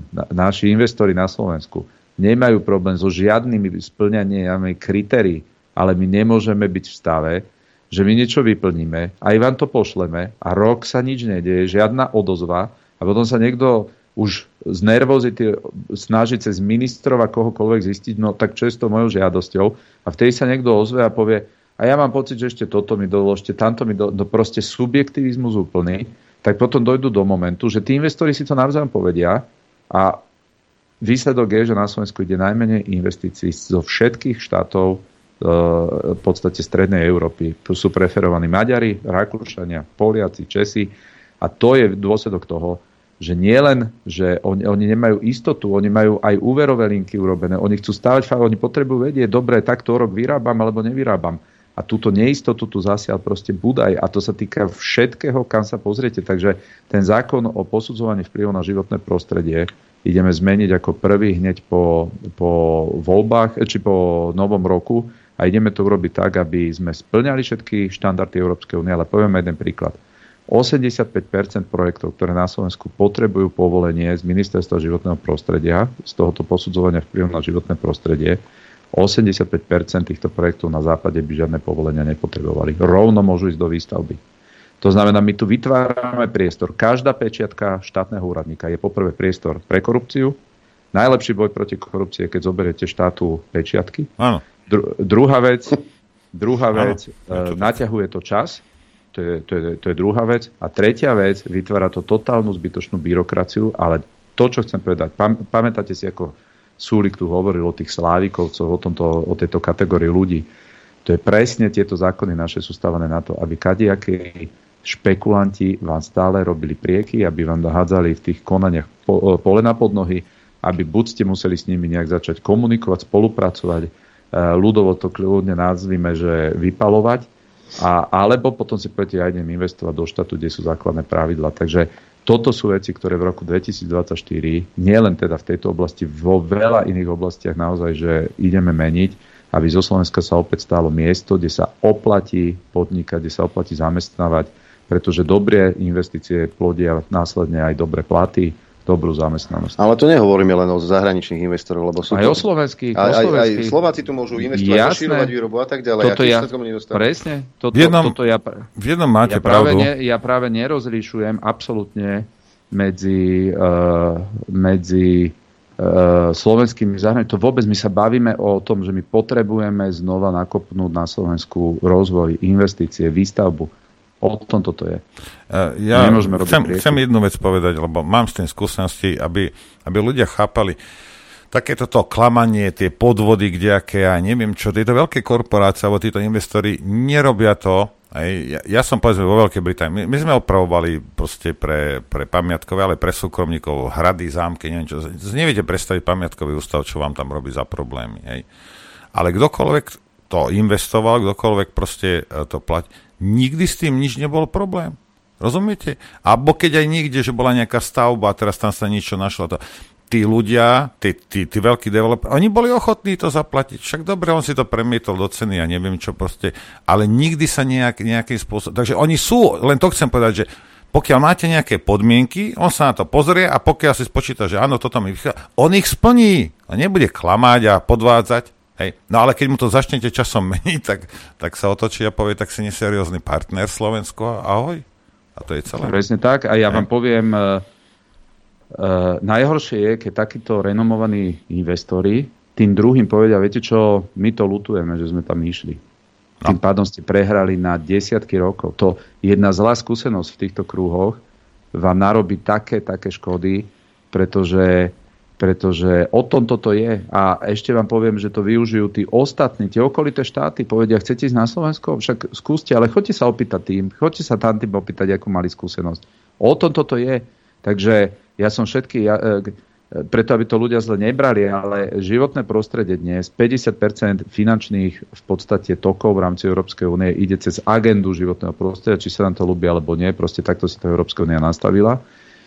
To znamená, to, to ministerstvo je dnes pre rozvoj slovenského hospodárstva, dovolím si povedať, kľúčovejšie ako ministerstvo hospodárstva samotné. A je nepripustné pre mňa, aby sme my hádzali pole na podnohy uh, rozvoju Slovenska. Veď je, je nenormálne, aby niekedy sa rozprávalo, že zo Slovenska odídu investori do Rumunska, do Bulharska, ale viete, kam oni odchádzajú dnes? Do Rakúska, do Nemecka, zo Slovenska. Viete si to predstaviť?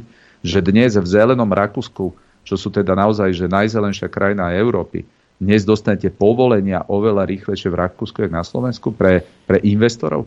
Že idete tu ma kontaktujú ľudia, ktorí majú lanovku niekde na Slovensku, starú 30-ročnú, chcú ju vymeniť za novú, nechcú, nechcú ísť s tou lanovkou naľavo, nechcú ísť napravo, chcú len vymeniť kabel, uh, chcú vymeniť uh, kabinky a oni 10 rokov nevedia to urobiť, pretože, pretože sa to nedá, pretože nejaký úradník si svojvoľne, svojvoľne povie, že nie, tak proste nie. A potom výsledok je ten, že, že turizmus sa rozvíja v Rakúsku, nerozvíja sa tu a i pre mňa je toto absolútne neakceptovateľné. E, Úradník si povie nie, lebo čaká bakšiš po prípade. Áno. Ale ja začínam rozumieť e, tomu vyhláseniu Igora Matoviča, keď e, začal byť predsedom vlády, že túto vládu si budú pamätať všetci a raz vôjde do učebníc. A už to chápem, prečo to povedal, lebo naozaj toto je učebnicový príklad zlyhania štátu, čo sa týka ministrovania pána Budaja. Čo tam pre Boha ten pán robil? Aj s, ma- s pánom Smatanom, ktorého pozdravujem silno. No, ja mám informáciu, že tam e, ešte teda predošli ten krátkodobý minister z úradníckej vlády, že tam po ňom našiel 2500 nepodpísaných vecí. Kešiš.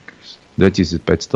Takže výsledok je, že tam asi e, odpoveď na to, čo robil, no nerobil nič. Možno aj Janka bola len Jediné, jediné, čo tam robili, boli, starali sa príkladne o mimovládky. Ja som pozrel, 75 miliónov eur dostali mimovládky. Hej. Uh, iba ja od momentu, keď som tam nastúpil, som mal na stole za 16 miliónov. Koľko ste podpísali, pán Taraba? Ani, ani jedno. Ani Gratulujem jedno. vám. Gratulujem vám. A čo môžem povedať, podpísal som, uh, bol som na ZMOSE, uh, teda Združenie miest a obci Slovenska. Chodili jeden za druhým tí ľudia ďakovať, lebo si predstavte, podpísali sme na ministerstve od momentu, keď som nastúpil za 34 miliónov projekty, kanalizácií, vodovodov, osvetlení miest a obci. To sú sumy, ktoré oni tu nevideli a to sme tam eh, v podstate aj s cestou 1,5 mesiaca. A všade ja hovorím, eh, rehabilitácie bocianov, a takéto, takéto projekty. To je, to je najnovší projekt, ktorý tam skončil. To je čo, ako dáte Bocienový pas, že aby sa mohlo vrátiť na jar? Rehabilita- normálne, normálne na sliač pôjde do kúpelov. Tak, eh, tak ja, takéto, projekty, takéto projekty, ja hovorím, ak budeme mať všade v každej dedine kanalizáciu, vodovod, ak bude všade LED osvetlenie, ktoré znižuje o 85% spotrebu elektrickej energie, pokiaľ budeme mať všade krásne odseparovaný, e, vytriedený odpad, ktorý nekončí na skladkách, ale je normálne zhodnotený. Toto by som vás chcel upozorniť, lebo toto ja mám dosť známych tu na okolí na Žitnom ostrove. Tu sa separuje odpad, hej? Aha na plast, žlté smeťaky a podobne. Potom to končí na jednej kope. Ale potom to končí na jednej kope, končí to na skladkách. Vôbec nič sa s tým nerobí. Na čo sa potom separuje? Na toto by som veľmi rád upozornil.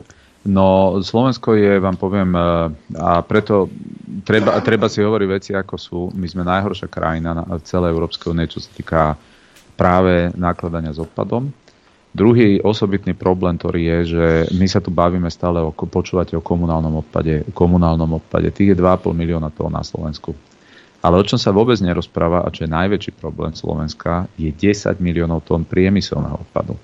A práve ten priemysel, to funguje tak, e, že to, to, to nie je tak, že povedzme raz sem príde nejaký Volkswagen, raz sem dojde nejaká Kia a oni už navždy si povedia, že tu idú vyrábať v tých koncernoch to funguje tak, že raz za 5 až 7 rokov oni v rámci celého zoskupenia svojich firiem súťažia tie krajiny o to, že ktorú ďalšiu investíciu dostanú. Lebo končí nejaký model, má dojsť nejaký nový model. A vtedy sa robia rôzne tendre v rámci ich vlastnej skupiny. A teraz povedzme zápasy o to Česká republika, ja neviem, Hyundai v Ostrave e, dáva protiponuky voči, ja neviem, Kyiv v Žiline a takto si to rozdeľujú. A jeden zo z veľmi dôležitých faktorov začína byť pri rozhodovaní, do ktorej krajiny oni na ďalších 5 až 7 rokov dajú ďalší projekt, je, že akým spôsobom sa zneškodňuje priemyselný odpad. Pretože za to dostávate nejaké body, za to dostávate nejaký certifikát, že či ten produkt je nejaký, viete, dnes je to zelené šialenstvo všade, tak e, na, na západe si všímajú, že aj toto, že ako je hodnotené, ako spracovať ako firma odpady. A problém Slovenska je, že drvivá časť tých odpadov nevie byť e, ekologickým spôsobom spracovaná, lebo my máme 61 skladok, máme 8 toxických, ale my nemáme tú základnú infraštruktúru na spracovanie odpadu, že by sa to vyrábalo z toho tepla a podobne. Celý priemysel, iba jednu tretinu tohoto odpadu vie takto zneškodniť. A preto za mňou, lebo niekto ma chcel uh, vlastne očierniť, že ja sa hneď stretávam s priemyselníkmi, že ja, čo som to za ži- ministra životného prostredia, keď ja prvých, koho príjmem, sú priemyselníci. No to, čo som ja robil, je práve to, že ma upozornili na to, že ak do dvoch rokov my nevytvoríme túto sieť, ktorá je v Českej republike, ktorá je v Rakúsku, a oni budú musieť nakladať ten odpad a voziť ho 200, 300, 400 kilometrov niekam na západ a tam platiť za ňo 150 eur tónu, tak sa stávame tak nekonkurencieschopní pri rozhodovaní o tých ďalších projektoch, že budeme veľmi smutne prekvapení o pár rokov, že čo, aký prepad tých investícií tu nastane. Ľudia prídu o prácu. Tak, takže o tom toto je, viete, a, a Budaj ten im odkazoval a, a vy ste priemysel, s vami sa nemám o čom baviť, ja som životné prostredie a vy ste, a vy ste z turizmu, no čo ja mám z turizmu, ja som životné prostredie. A toto likvidovalo ten rozvoj na Slovensku. Takže ak e, sa nám podarí naozaj pretaviť to, čo sme do toho programu vyhlásenia dali, ja verím, že zo Slovenska bude jedna z najlepších krajín na investovanie, máme výbornú polohu, musíme naozaj ale pracovať na tom, aby tu ľudia, ktorí naozaj niečo chcú urobiť, do niečoho investovať, aby mali jasné kritéria, jasné podmienky, nikto ich tu nevypaloval a najmä, aby všetky požiadavky štátu boli čitateľné a potom viete, čo máte splniť. Takže tu tento subjektivizmus celý, ktorý tu bol, toto nekonanie, tak e, chcem oceniť, že aj vo vlade cítim absolútnu podporu na tieto kroky, ktoré, ktoré treba urobiť. Aj to sa týka aj Gabčíkova samotného, sme tam boli. Uh, už viete ten príbeh, som bol šokovaný. Si predstavte, v 2018 bolo vyhlásené verejné obstarávanie na tie turbíny, ktoré sú 15 rokov po životnosti. Ano. Oni to verejné obstarávanie zrušili, vtedy stali tie turbíny 80 miliónov eur dnes nie ja tvrdím, ale v tých podkladoch na nové verejné obstarávanie, lebo teraz došli za mňou, celé verejné obstarávanie roky hotové, majú po technickej stránke, po všetkom, to dodnesie pán minister, prosím vás, toto treba okamžite riešiť, no lenže už indikovaná cena v tých podkladoch je 240 miliónov. Nie tak, 80. Nie 80. A, takže no a teraz, mi, to, a teraz mi povedzte, tie peniaze, tie peniaze Budaj a, a tá kompánia mi to vrátia, alebo rozum, ako my to budeme musieť zainvestovať, pokiaľ nechceme, aby to klaklo. Hej? No, no, a títo ľudia no, nemajú absolútne žiadnu zodpovednosť za tieto veci.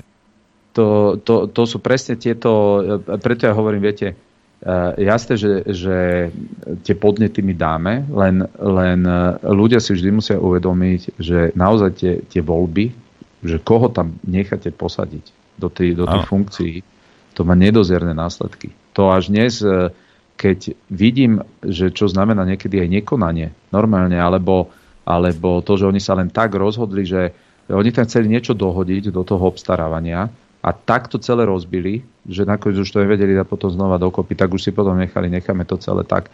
A aby mali ľudia dnes predstavu, to sú komunistické, e, či, e, to sú ruské modely, keď sa to za komunistov ešte začalo stavať, tak sa, sa projektovať, tak sa vedelo, že tie turbíny budú musieť e, prísť nejakej podstate z kooperácie Československo, Sovietský zväz a tak ten RVHP. priestor, RVHP. A tie turbíny sú dané uh, ako keby z vrchu dole. Hej, oni sú tam ponorené v tom diele. Kdežto iné, tie, tie západné modely sú, že tie turbíny sú skôr dané uh, horizontálne, nie vertikálne. A tento typ turbín, ktorý my tam dnes máme, ideálne by bolo, aby sme to vedeli dodať tými, ktorí to niekedy naozaj projektovali, robili.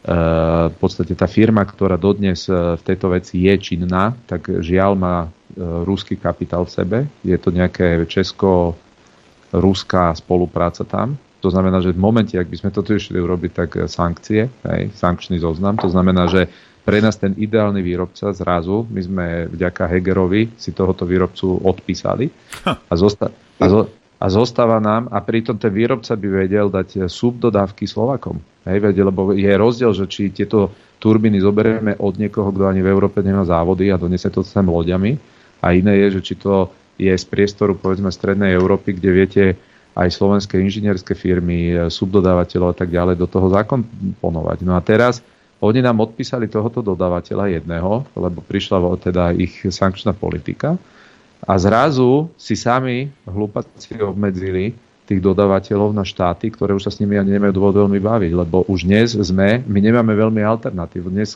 tých 5 výrobcov, čo je na svete, čo zostalo tohoto typu turbín, oni už vedia. Už keď dojde dopyt, oni vedia, odkiaľ ten dopyt ide. Že, že proste váš manevrovací priestor, už neviete, teda počujete, dajte, choďte výrazne dole cenu, lebo ja si to viem urobiť aj s tým Česko... Nie, ty zaplatíš toľko, koľko oni chcú. A no. teraz my sme v polohe a preto keď toto chcem ľuďom vysvetliť, keď sa ma teraz niekto pýta, že a vy to chcete napriamo a tak ďalej. Realita je taká, že my to nechceme robiť, že my si tu za toho vyberieme. Však tí všetci dodávateľia dajú ponuky. Tie ponuky vám garantujem, že budú približne tie isté, pretože oni vedia, že kto je objednávateľ. Ale rozdiel je teraz jednu vec, o čo my hráme. Gabčíkovo predalo na niekoľko mesiacov až, až presahujúcu samozrejme obdobie roka elektrickú energiu dopredu. Tie, tie kontrakty na predaj elektrickej energie sa vždy robia dopredu. Pre, urobili to na čo najdlhšie obdobie, lebo cena je priaznivá. A teraz si predstavte, že keby sa stalo niečo tým turbinám, na čo majú plný nárok. Životnosť tých turbín je 75 tisíc motohodín. Dnes najmladšia turbína má 95 tisíc motohodín za sebou. Tá najstaršia má 140 tisíc motohodín. Ak by ktorejkoľvek tej turbíne sa teraz stalo, to je pokles, to pokles výkonu, to nie je len, že oprava turbíny, to je nie len, že neviete rýchlo tú turbínu novú nájsť, pretože dnes nemôžete ju zobrať od toho, kto ju objektívne vyrába tu za hranicami. A nikto to nedrží na sklade. nikto to nedrží na sklade, ale vy dostanete sankcie za to, že ste nedodali ten požadovaný obnos elektrickej energie, ktorú za veľmi výhodných podmienok sme predali. Takže to sú obrovské 100 miliónové, 100 miliónové potenciálne škody a preto my dnes musíme na čo najkračšie obdobie zúžiť tú dodávku týchto turbín. Takže to je, aby to len posluchači chápali, že my sa bavíme o tom, že pre nás dnes, vďaka tomu, že tie ceny sú také, aké sú, my máme na účtoch vodohospodárskej výstavby, my máme dostatok peňazí na to, aby sme to vedeli aj v hotovosti hneď teraz kúpiť. Vieme to rozložiť na niekoľko rokov, ale ak nás teraz oni vtiahnu do toho, že poďme znova na niekoľko rokov tu robiť nejaké akože verejné vypočúvania tých ponúk, o ktorých e, už roky my vieme, že presne čo oni potrebujú, tak sa dostaneme do momentu, že mi e, experti hovoria, ak povieme touto zdlhavejšou formou, prvá turbína vie dojsť o 5 rokov. Takže tie turbíny, ktoré dnes sú 15 rokov po životnosti, budú musieť ešte ťahať ďalších 5 až 8 rokov. A už potom môžete sa urobiť, to už, aby som s tým nerobil už nič, to už môžete rovno otvoriť múzeum. Ja chcem si tu prihrieť polivočku, ak dovolíte pán Treba. Dajte mi len minútku, lebo aj ja chcem byť na výslaní, nielen by. A ja, ja teraz pre poslucháčov, pre voličov občanov Slovenskej republiky, prosím vás, uh, už viete, prečo vám celý čas hovorím, že keď ideš k voľbám, tvoje emócie sú ti na nič, že ťa ničia, ničia našu krajinu, náš štát, že ty, o, Tarabu lupkáš, to, Fica nelupkáš a ja neviem čo a toto a to tí ľudia, ktorých tam zvolíme, hej, rozhodujú o týchto veciach. Už tam nie sú, ty to stále budeš cvakať, môj zlatý. Aj trikrát drahšie. Ty to budeš cvakať, ty, ktorý si ich tam dosadil v tej chvíli. Preto vám vravím, normálne k voľbám, to nie je vaša frajerka, proste idem chladnokrvne a volím, pretože ja neviem, či ľudia to chápu, že tá vláda to je vlastne manažment tohto štátu. Presne tak. A buď, buď to robia dobre, avšak robíte vo firmách. A buď firm, ten management je dobrý a firma prosperuje a ty máš prácu a peniaze, alebo to klakne. Lenže keď ti klakne firma, ty môžeš ísť do druhej. A keď ti klakne Slovensko, čo budeš robiť? Kam pôjdeš? Na mesiac? Preto ja, ja iba vyzývam ľudí, aby, prosím vás, chladnokrvne musíte k tým voľbám ísť, bez ohľadu na to, či niekto sa ti páči alebo nie. A to isté prezidentské voľby. Každé voľby by mali byť racionálne, lebo ide o nás. Presne tak. A ja chcem aj, to, toto je potrebné, aj, aj chladnokrvne hodnote naše, naše kroky, naše vystúpenia počas celých 4 rokov. Veď to je presne, to není emočný vzťah. Samozrejme, že niekto má k niekomu nejakú sympatiu, ale vy prídete v určitom momente k rozhodnutiu, že vy potrebujete nájsť úradníkov, čo sa vedia pod, poprvé podpísať pod veci. To by ste neverili, koľko je neskutočného alibizmu. Mne, mne končia také papiere na stole a zapýtam, že na čo ja toto mám podpisovať, lebo tí pod vami sa to boja podpísať normálne. Rozumiete, tak vám to, to, sú, to sú denne stovky, stovky rozhodnutí, čo musíte prijať. Takže ja chápem, že keď niekto za každým rohom teraz videl zlodejnu, ako bolo DNA možno Budaja, tak on, sa, on keď si tam sadal, on zistil, že on radšej nič nechce podpisoval, že aj to je problém. To je taký istý problém, ako keď podpíšete zle. Keď niekedy podpíšete nič, tak viete narobiť ešte väčšie škody tým podpísaním. Takže to je, to je jedna vec. A ja to tvrdím, Slovensko je tak relatívne malá krajina, tak malo početná, veď my naozaj musíme, ak, ak ak máme že jasnú manažerskú víziu, tu musia ľudia vo relatívne krátkom období pocítiť, že naozaj sa ten poriadok tu urobil. A ja z tej vlády mám, ja som vo vnútri, vidím to, to pracovné násadenie, vidím tu...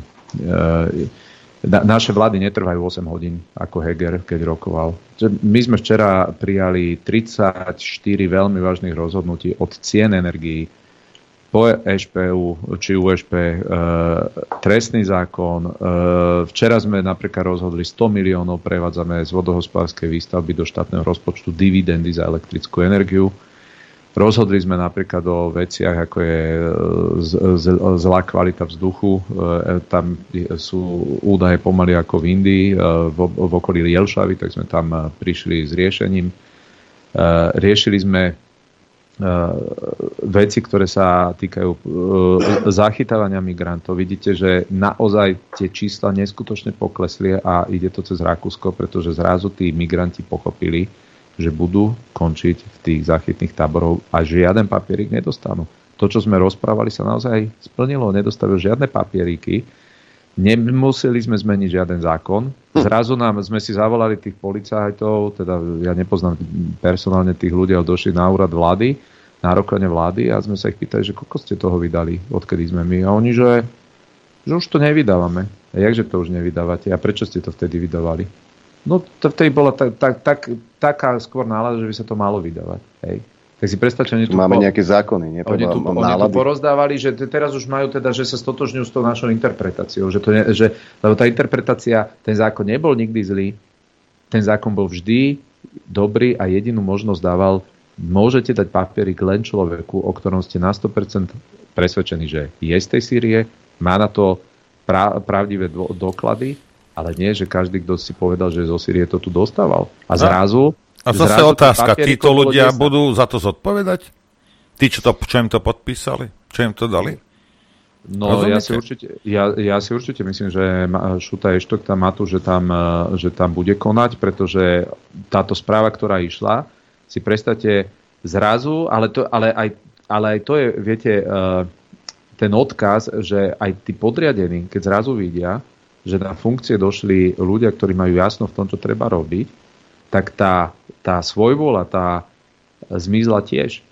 Ale keď hm. máte na svojich, na svojich funkciách ľudí, ktorí sami o sebe to robia, jak vtedy policajný prezident v tých bielých košelkách, hej, robili furt tie tlačovky a robili na nich politiku, a slajdy. A, slajdy a, a moralizovali, že aká je zlá opozícia a aký je zlý Fico, miesto toho, aby riešili utečenskú krízu a, a, a vyžadovali expresné dodržiavanie zákonov, no tak potom ten chaos sa prenašal aj na tie, na tie nižšie úrady a vtedy si aj ten úradník povie, že no mám ísť do konfliktu s môjim nejakým nadriadením, radšej budem robiť to, aby som mu vyčítal, čo asi on chce, spier. Hej? A, mne, a im sa vtedy zdalo, že a Hamran to chce takto. Tak zrazu, viete, to poviete 1, 2, 10 rozhodnutí a zrazu vznikne z toho psychoza a oni tu toho povydávali toto, desiatky tisíc. Toto, toto zaviedol Matovič svojimi tlačovkami, kedy policia, čo to hovoril včera tuto na tej tlačovke, prečo ste ma nepočúvali? Áno. Toto je, tá, toto je Igor, Igorová práca. Norbert, navrhujem prestávku a potom sa môžeme... Dáme takú kratšiu, 6 minút iba, hej? Hej, Green Deal a národné parky a vlci, medvede a tak ďalej. Chcete vedieť pravdu? My tiež. My tiež. Počúvajte Rádio Infovojna. Kúkam na hodiny, už musím povedať dobrý deň všetkých. Dobrý deň, prejem aj ja. Tak, e, hosťom štúdiu Juch je pán podpredseda vlády, minister životného prostredia, pán Tomáš Taraba. Pán Taraba, Adrianko, ja to urobím, ja viem, ale aj tak to urobím. Hej. Ako, ja sa ospravedlňujem každému teraz. Ja som bol upozornený totiž, pán Tarab, ja vám chcem niečo pustiť, aby som to nepúšťal. Hej. To je iba 30 sekúnd. A, a ja na rozdiel od môjho skeptického kolegu, hej, uh, mám, vo vás ja, oveľa väčšiu, ja. mám vo vás oveľa väčšiu dôveru ako on, hej, tak vám to, tak vám to pustím. Naozaj je to iba 30 sekúnd. My veľmi pekne ďakujeme. Ďakujeme. Ďakujeme. Všetko dobré. Ahojte. Deti, a potom, aby ste vedeli, tento Ujo je klamár. Pokladal počas zasadnutia Národnej rady, aby sme vás rušili. Toto je klamár, Dobre, e, určite ste videli to video, kde, kde tam prišiel. A pozrite sa, ja nemám absolútne problém, hej, keď sa tam pohádajú poslanci, ja nemám problém ani s tým, keď sa tam pobijú. Hej, absolútne s tým nemám problém ale zaťahovať deti, ako, viete, mne ľudia vypisujú, volali mi, ľuďom sa už obracia žalúdok z tohto. A nech mi, nehovorte mi, ako pán Repčok mi hovorili, že pred, keď koaličný partner váš je predseda parlamentu, dvaja sú podpredsedovia, ďalší je predseda vlády, že s týmto neviete niečo urobiť. S takýmto správaním v tom Poz, parlamente. Pozrite, ja, ja vám poviem, ja som včera sedel v parlamente, potom nakoniec tie deti, e, ktoré mali spievať vonku, lebo tam mali nejaký osvetlovec stromček, tak e, dotiahli ich vlastne do pléna. Áno, ja som to videl, ja som to pozeral, hej. Objektívne aj z bezpečnostných dôvodov, lebo, lebo Matovič tam nahlasil nejaký protest. A normálne som si včera povedal, že to je neskutočné toto, že, že normálne v predvianočnej atmosfére on dokáže urobiť ešte konflikt aj z takéto banality, ako to, že vám dojdú z celého Slovenska deti, ktoré ani nesledujú politiku, vám zaspievať koledy a polúčiť normálne ten parlament, ten priestor. To je, to je potom oni to na, na tých kamerách nemáte, to sa potom ešte rozvíjalo ďalej. V norme v debate parlamentu 10 minút si zobral ešte slovo, kde išiel ako útočiť, že sme zneužili tie deti. Ja, ja objektívne poviem, ja som, tam, ja som aj nevedel, že tie deti tam sú, bolo to veľmi milé, pekné. Ale to je to, že keď na tomto ešte niekto dokáže chronicky urobiť konflikt, tak zákonite ten človek nedokáže nič len sálať proste žás, e, nenávisť voči všetkým naokolo. A to, čo je, to, čo vám poviem, že je najväčší teraz taký problém, že oni strašne veľa ľudí odradili norme robiť pre štát. Kvalitných ľudí, lebo vy máte určitú skupinu ľudí, ktorá naozaj že nejde robiť pre ten štát, e, pretože že ide zarobiť alebo ide kradnúť, ale máte aj motiváciu to, veď to aj vy máte motiváciu, vy tiež by ste vedeli, ešte máte možno x iných projektov, ktoré by ste vedeli rozvíjať, ale máte v živote nejakú motiváciu, že chcete za sebou niečo zanechať, chcete to robiť v, čo najlepšie ako viete, v harmonii s tým, že sa budete vedieť pozrieť dozadu, vieš čo, toto stojí vďaka mne, alebo toto, toto sa Slovensku podarilo a bol som pritom. A teraz títo ľudia, oni znechutili také veľké množstvo rôznych odborníkov, e, ktorí pracovali a boli ochotní pre ten štát robiť. My to dnes vidíme. Dnes presvedčiť človeka, že poď robiť a on vidí ako alternatívu, že dobre, a čo sa keď títo dojdu, tak, e, tak toto tu je a preto ja som veľmi rád, ako je tá pani reagovala včera, že, že normálne tie deti, také kuriatka odpratala, odpratala od vlka a ona mu tam viete, čo povedala. To ste zachytili, či nie? Ona, že vy ste čert. Vy ste čert, áno. Mám to na jednom videu, kde to počuť. Že deti, toto je čert a už, už ich pratala het. A on jej povedal, že vy ste taká trápna. No. Viete, jedna vec je, Jedna vec je, že proste tie deti do toho zatiahne, ako deti, rozumiete? Ja, ja, ja by som už šlohol tam hneď jedno. A druhá vec je, tak znevažuje priestor toho parlamentu. Hej, veď to je, to je choré toto. Veď nejaký poriadok, ja neviem, 5-10 tisícová pokuta. Viete, lebo keď Matovič hovorí, že o, ja nič nevlastním, mám mňa peniaze nezaujímajú. No keby nebol na peniaze Matovič, tak nezatiahne vlastnú matku do nejakých podvodov však daňových. Hej, ja takže... vám poviem, eh, že ale najperfidnejšie na tom je, veď bol som tam 4 roky poslanec. Tieto koledy tam chodia spievať rok čo rok. Tie deti tam boli 4 krát v predošlom volebnom období, keď on bol premiér. Tak potom on zneužíval tie deti? 4 krát tam boli, to si hovorí, to vždy pred Vianocej prišli a dokonca ešte sme vždy takú zbierku urobili, že sme na, na charitu ako poslanci popri tom uh, dali peniaze. Tak to, to je to, že on proste on dokáže behom minúty normálne, že prehodiť výhybku tak, že on zabudne na všetko racionálne, čo dovtedy aj bolo a on proste si ide tento vlastný príbeh. Takže ja si myslím, že tie deti z toho museli byť čokované. Neviem, či to je ten istý súbor, ale ten súbor tak chodí rok čo rok pred Vianocami. No ja som ho nazval, to sa nedá inak nazvať, ako toto je žebrák. V tomu hovoríme žebrák. Lebo zneužívať deti a deťom ísť vysvetľovať, to je niečo neskutočné. Ja by som bol veľmi zvedavý, lebo on je veľmi citlivý na Pavlinku a na svoje deti, keby niekto tak k jeho deťom pristupuje. To by som bol veľmi zvedavý, ako, ako by pristupoval. Len uh, oni majú toto v DNA, lebo si zoberte aj Heger. Pred voľbami on si dával na Facebook, že pozývajte ma do škôl, prídem. Oni cez tieto deti si myslia, že že idú robiť politiku voči rodičom. No čo si od toho tom sluboval, od týchto detí, že čo prídu domov a povedia, že viete, vieš čo, Ocko, bol tam taký ujo, volá sa Matovič a naozaj veľmi dobre povedal na to Pelegrini. Ja neviem, čo si od toho, toho sluboval. Hm, to neviem ani ja. Po, poďme, poďme k témam, ktoré e, rezonujú v priestore s vašou osobou ako ministrom životného prostredia. Hovorí sa o národných parkoch, že sa budú niektoré rušiť, alebo sa budú tie stupne znižovať. Hovorí sa o odlove vlkov, no a samozrejme mimovládky a hlavne s nimi spojené médiá e, strašia e, katastrofickými scenármi.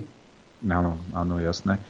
Uh, no pre nich áno, katastrofickými. To, to, keď niekto mal nastavený 75 miliónový model, tak na fungovanie, tak samozrejme, že pre nich to je katastrofický scenár. Pre všetkých ostatných, ktorým ide o rozvoj Slovenska a reálnu, popri tom aj ochranu životného prostredia, tak si myslím, že svita na veľmi dobré časy. Pokiaľ ide o tie národné parky, veľmi dobre viete, som to oznámil, zastavil som výkup pozemkov v 5. zóne ochrany prírody to bol taký... Po, počkajte, počkajte, kto ich chcel kupovať? To bol taký krásny realitný biznis, ktorý si tu nastavili hm. Budajovci, ktorý spočíval v tom, že štát si dal za cieľ 70 miliónov eur minúť na nákup pozemkov v, v 5. zóne ochrany prírody. Ti nemôžete nič robiť. Tam nemôžete, de facto by ste tam ani ísť nemali. Hej. Takže hodnota tých pozemkov, ak dojdete za nejakou babičkou, ktorá má niekde, e, kde sú len skalné e, plochy a rastú tam možno maximálne nejaké kríky, tak tá babička ani nevie, že to tam má a keď vie, že to tam má, tak má to hodnotu 0,00 nič, lebo na čo vám to je, keď tam nič neviete robiť. A oni prišli s takým modelom, že veď štát v rámci plánu obnovy za 70 miliónov výkupy pozemky v týchto lokalitách. Takže Mňa potom kontaktoval dva týždne dozadu minister Peťo Kmec, ktorý mi hovorí, že či evidujem, ako niektoré mimovládky nadobúdajú veľké plochy pozemkov v týchto častiach.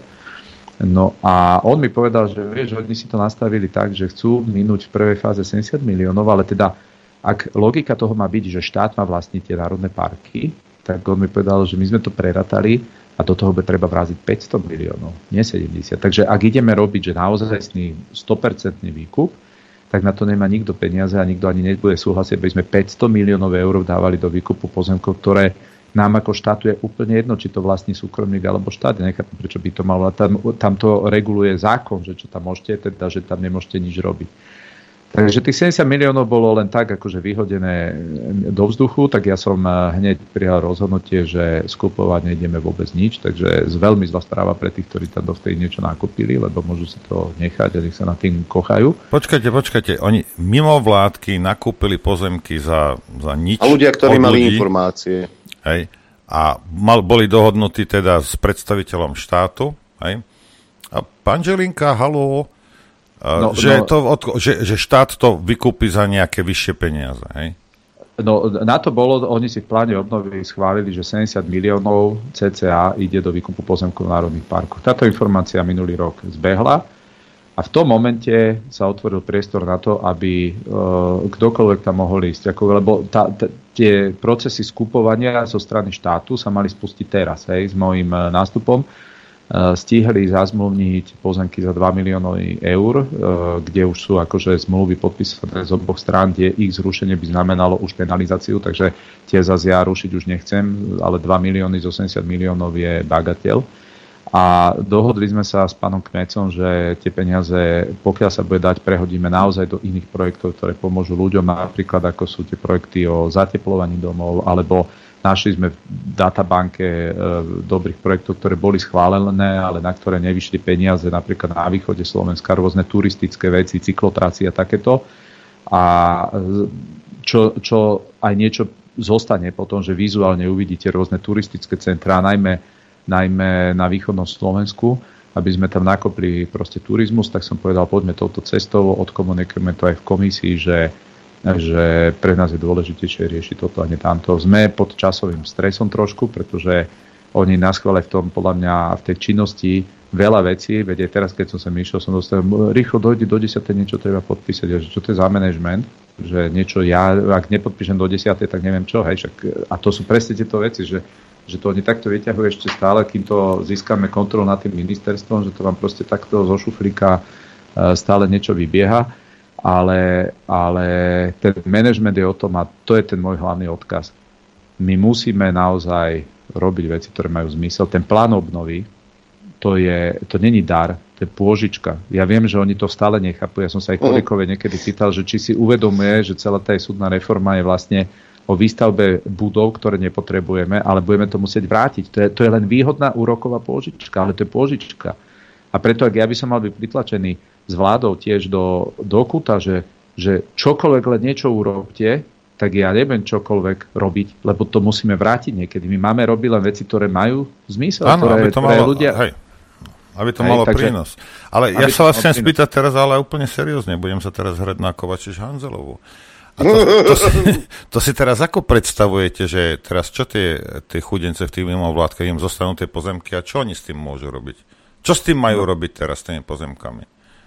No, môžu, ako to oni hovoria, nech, nech konzervujú prírodu. To znamená, že nech e, teda žiadna aktivita tam nie je. Takže čo- nakoniec ale- oni dosiahli svoje za svoje.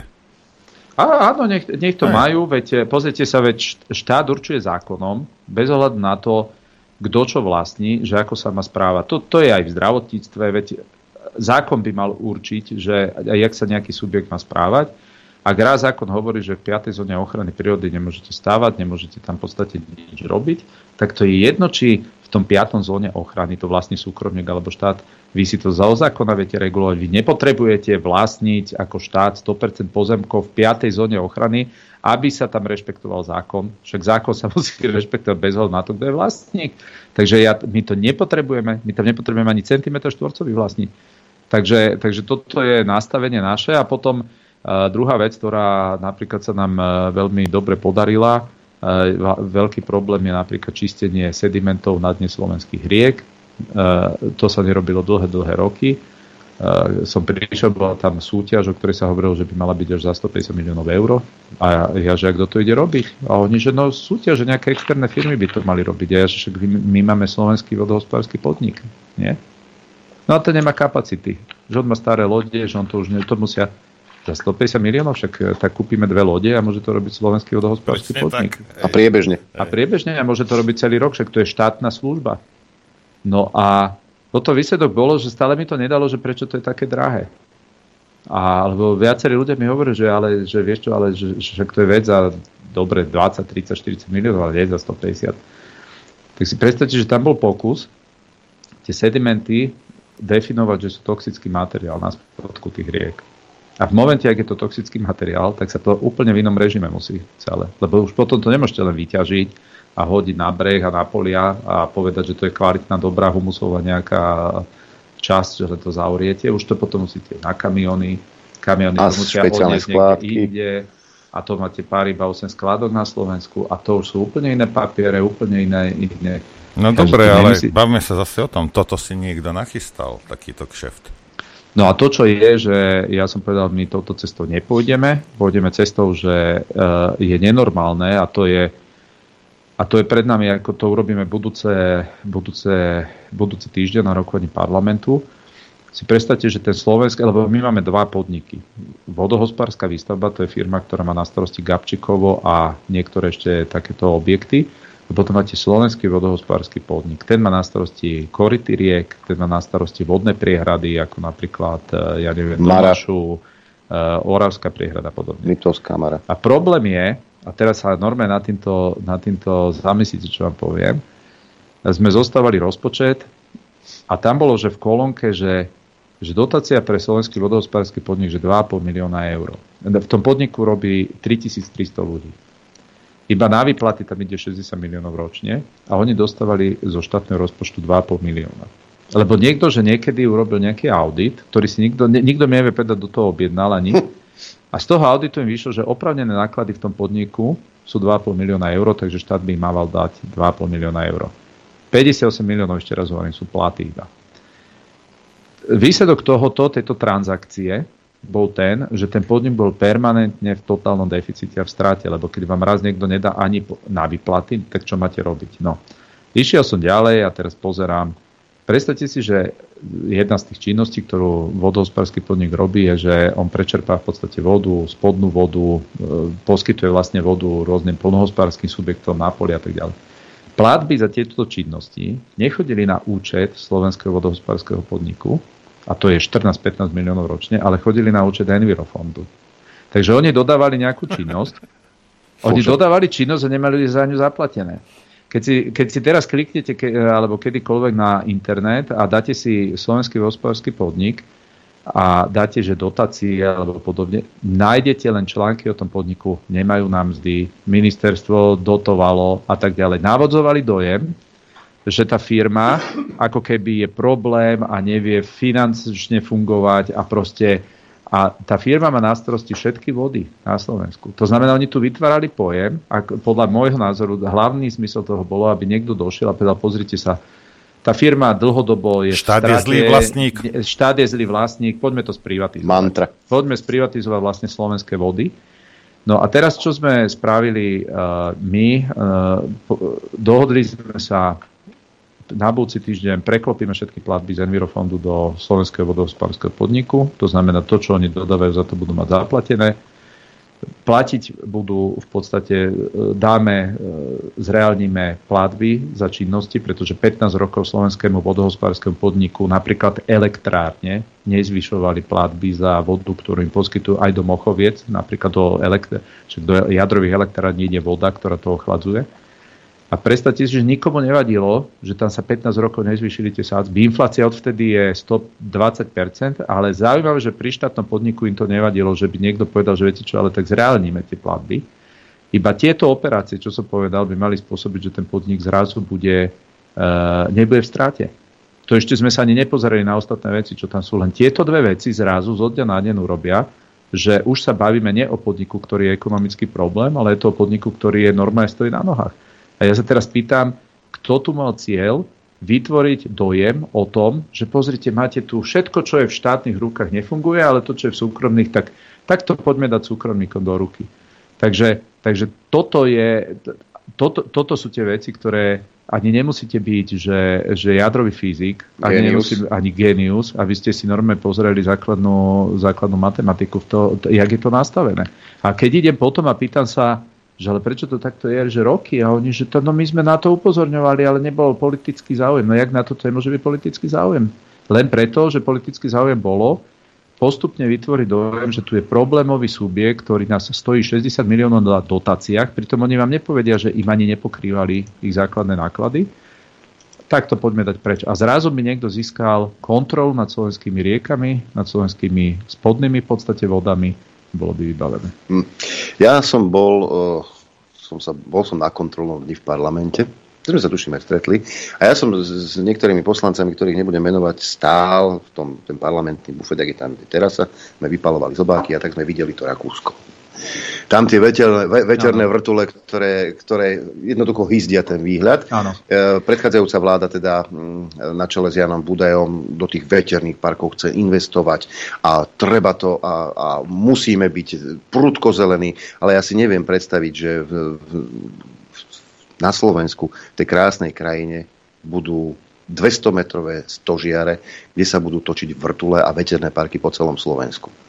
Čo ako minister životného prostredia mi poviete na toto? No, bola za mňa firma, ktorá si vytipovala 13 lokalit na Slovensku, že kde, sa, kde by to radi robili. Z tých 13 si vybrali 4. Ten ich zámer bol taký, že stovky, stovky veterných týchto. A e, pozrite, Slovensko, teraz si najskôr povedzme realitu a fakty. Slovensko je najväčší producent zelenej elektrickej energie na svete. My, my patríme medzi 5 štátov na svete, ktoré majú najzelenšiu elektrickú energiu, pretože ju produkujeme po A z jadrových elektrární, ktoré produkujú len paru, po B z hydroelektrárne v Gabčikove a po C sme vo fáze z nového nejakého nakopnutia, modernizácia výstavby asovských bohudníc. To znamená... Pán minister, zabudli ste na vojany. A, a sme, tak, tak. A, a súbežne sme, v, a súbežne sme v odstavovaní Vojan a Novak, to znamená, že to nám zníži vlastne tie CO2 emisie o skoro jednu tretinu, takže my ešte aj v tomto sme, sme lepší ako tí, ktorí nás poučujú.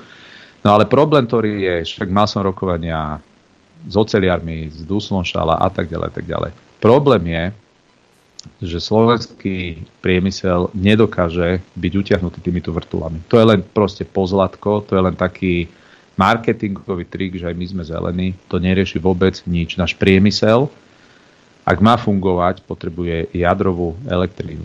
Bodka. My, čo potrebujeme kam investovať, nie do veterných mlynov, my potrebujeme investovať do prenosovej sústavy.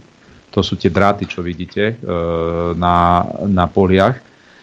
Pretože napríklad proces, tomu sa tak pekne hovorí, že dekarbonizácia priemyslu, tak v prípade dekarbonizácie napríklad US Steelu, US Steel má myslím 3 PC, ktoré dnes e, fičia skôr e, na tie fosílne alebo teda na uhlie.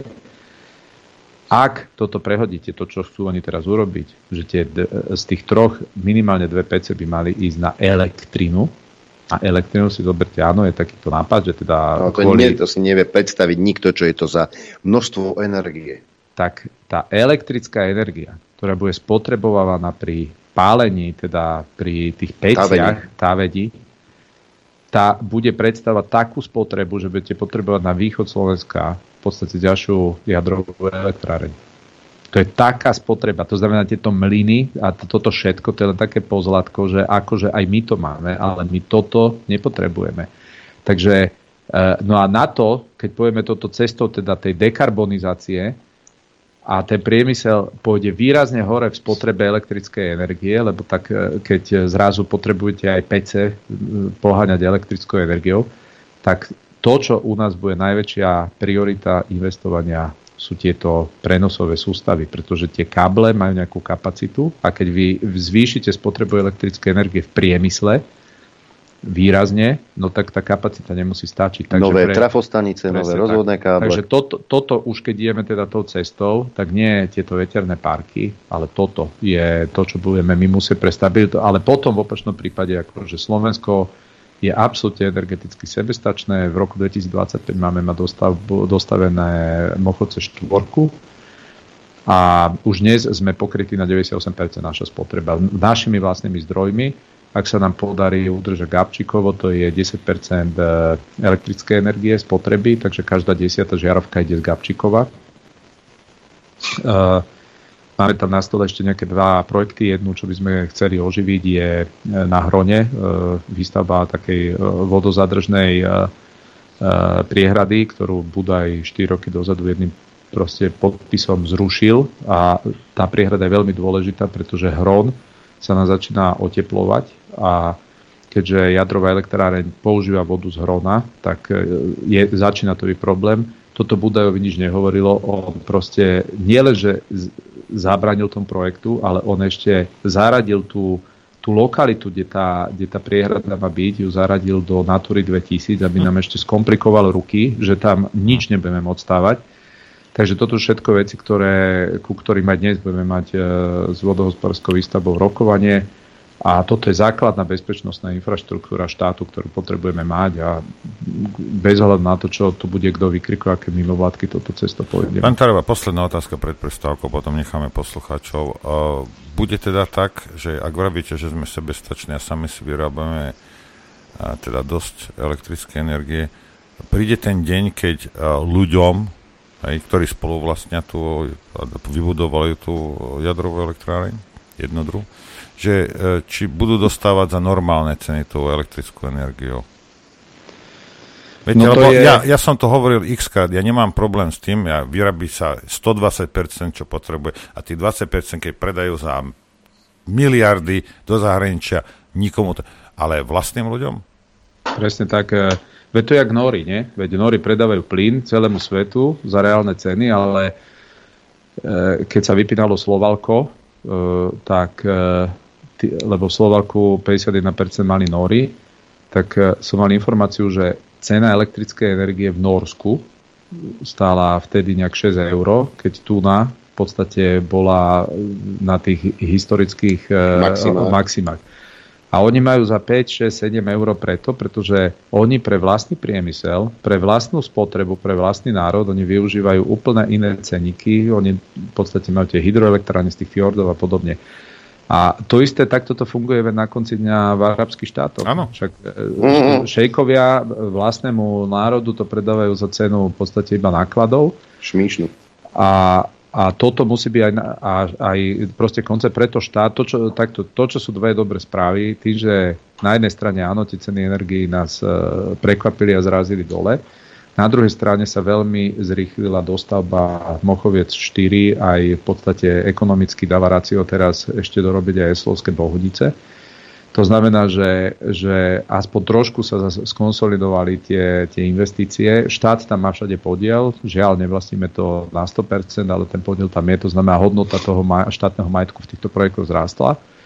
A ten koncept, ktorý je, že, že sú firmy, napríklad mal som stretnutie s ferozliatinármi z Oravy, ktorí proste prišli a oni vždy budú, máte typ aktivít, ktoré majú tak vysokú spotrebu e, pri e, elektriny, že buď si poviete, že ich tu chcete a ste ochotní nájsť pre nich schému, alebo potom ako bude, poviete, choďte všetci preč. A títo ferozliatinári sú pekný príklad, lebo vo Francúzsku ten priemysel, ktorý je náročný na elektrickú energiu, zastabilizovali tak, že v plnej miere tú elektrickú energiu im vlastne štát vykrýva v rámci tej schémy. Nazval by som to, že z, z, na Slovensku máme taký fond, volá sa to Envirofond a oni to preplácajú v podstate tak, aby sa dostali na ten priemer, ktorý je úplne že konkurencieschopný. Dobre, ale a... tu, tu nikto nechce, aby, aby sa niečo dotovalo, však za niečo sa to vyrobí, nech sa tam hodí 20-25% marža, aby bolo na opravy a na chod a neviem čo. A, a môže to ísť? Ja si myslím, že s tým by ľudia tak, ani priemysel nemali áno, problém. Áno. Ako to, čo máme dohodu e, v rámci s elektrárňami pri cenách e, elektriny pre domácnosti, tá, ešte, tá dohoda ešte bude platiť, myslím, dva roky Takže my máme nižšie ceny ako napríklad Česká republika a podobne pre domácnosti. E, práve preto, že to bolo súčasťou tej dohody, že im spustíme Mochovce 3 a toto bola v podstate cena. No a teraz to, čo v rámci Mochovec 4 bude musieť byť, aby takáto schéma bola aj pre priemysel. Uh-huh. Hraj. Dobre, idem, idem. Už, už. Chcete vedieť pravdu? My tiež. My tiež. Počúvajte Rádio Infovojna. Dobrý deň, Prajem. Servus, Norbert. Dobrý deň. Už som, už som dobehol. Si dobehol. Si dobehol. Pánovi ministrovi musíme jednu legálnu vetu ešte povedať, než pustíme poslucháčov.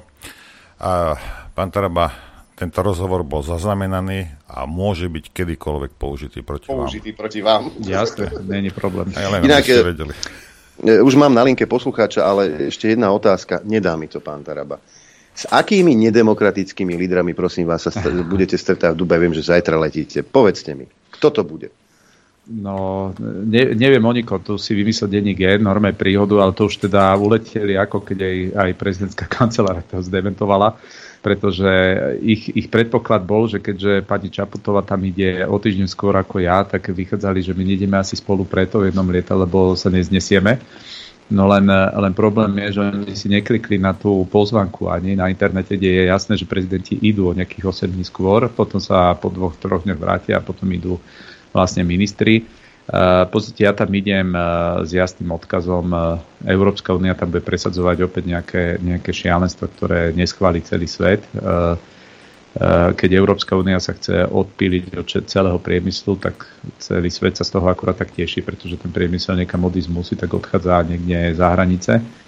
Je absolútne nelogické, že my presadzujeme takú mieru e, a také tempo za takých nákladov tej, tej zelenej eh, transformácie, že okolitý svet to odmieta akceptovať, tým pádom sú oni z toho tí benefitery. My sme my tu znižujeme v podstate emisie. No, povedzte to na plné ústa, smejú sa nám a vytešujú sa z nás. A, áno, áno, áno, vytešujú sa, naozaj si mydlia ruky, pretože už dnes, keď e, sme vo faze, že už priemysel automobilový odchádza, čo bola chrbtica v podstate európskeho priemyslu, tak to už je proste problém. No a toto je, toto je náš postoj Slovenskej republiky na tej, na tej konferencii. My budeme hlasovať za to, aby sa jadrová E, energia zaklasifikovala, že je zelená mm. energia, aby došlo k záväzku, že sa trojnásobne zvýši zdroj e, elektrické energie z jadra.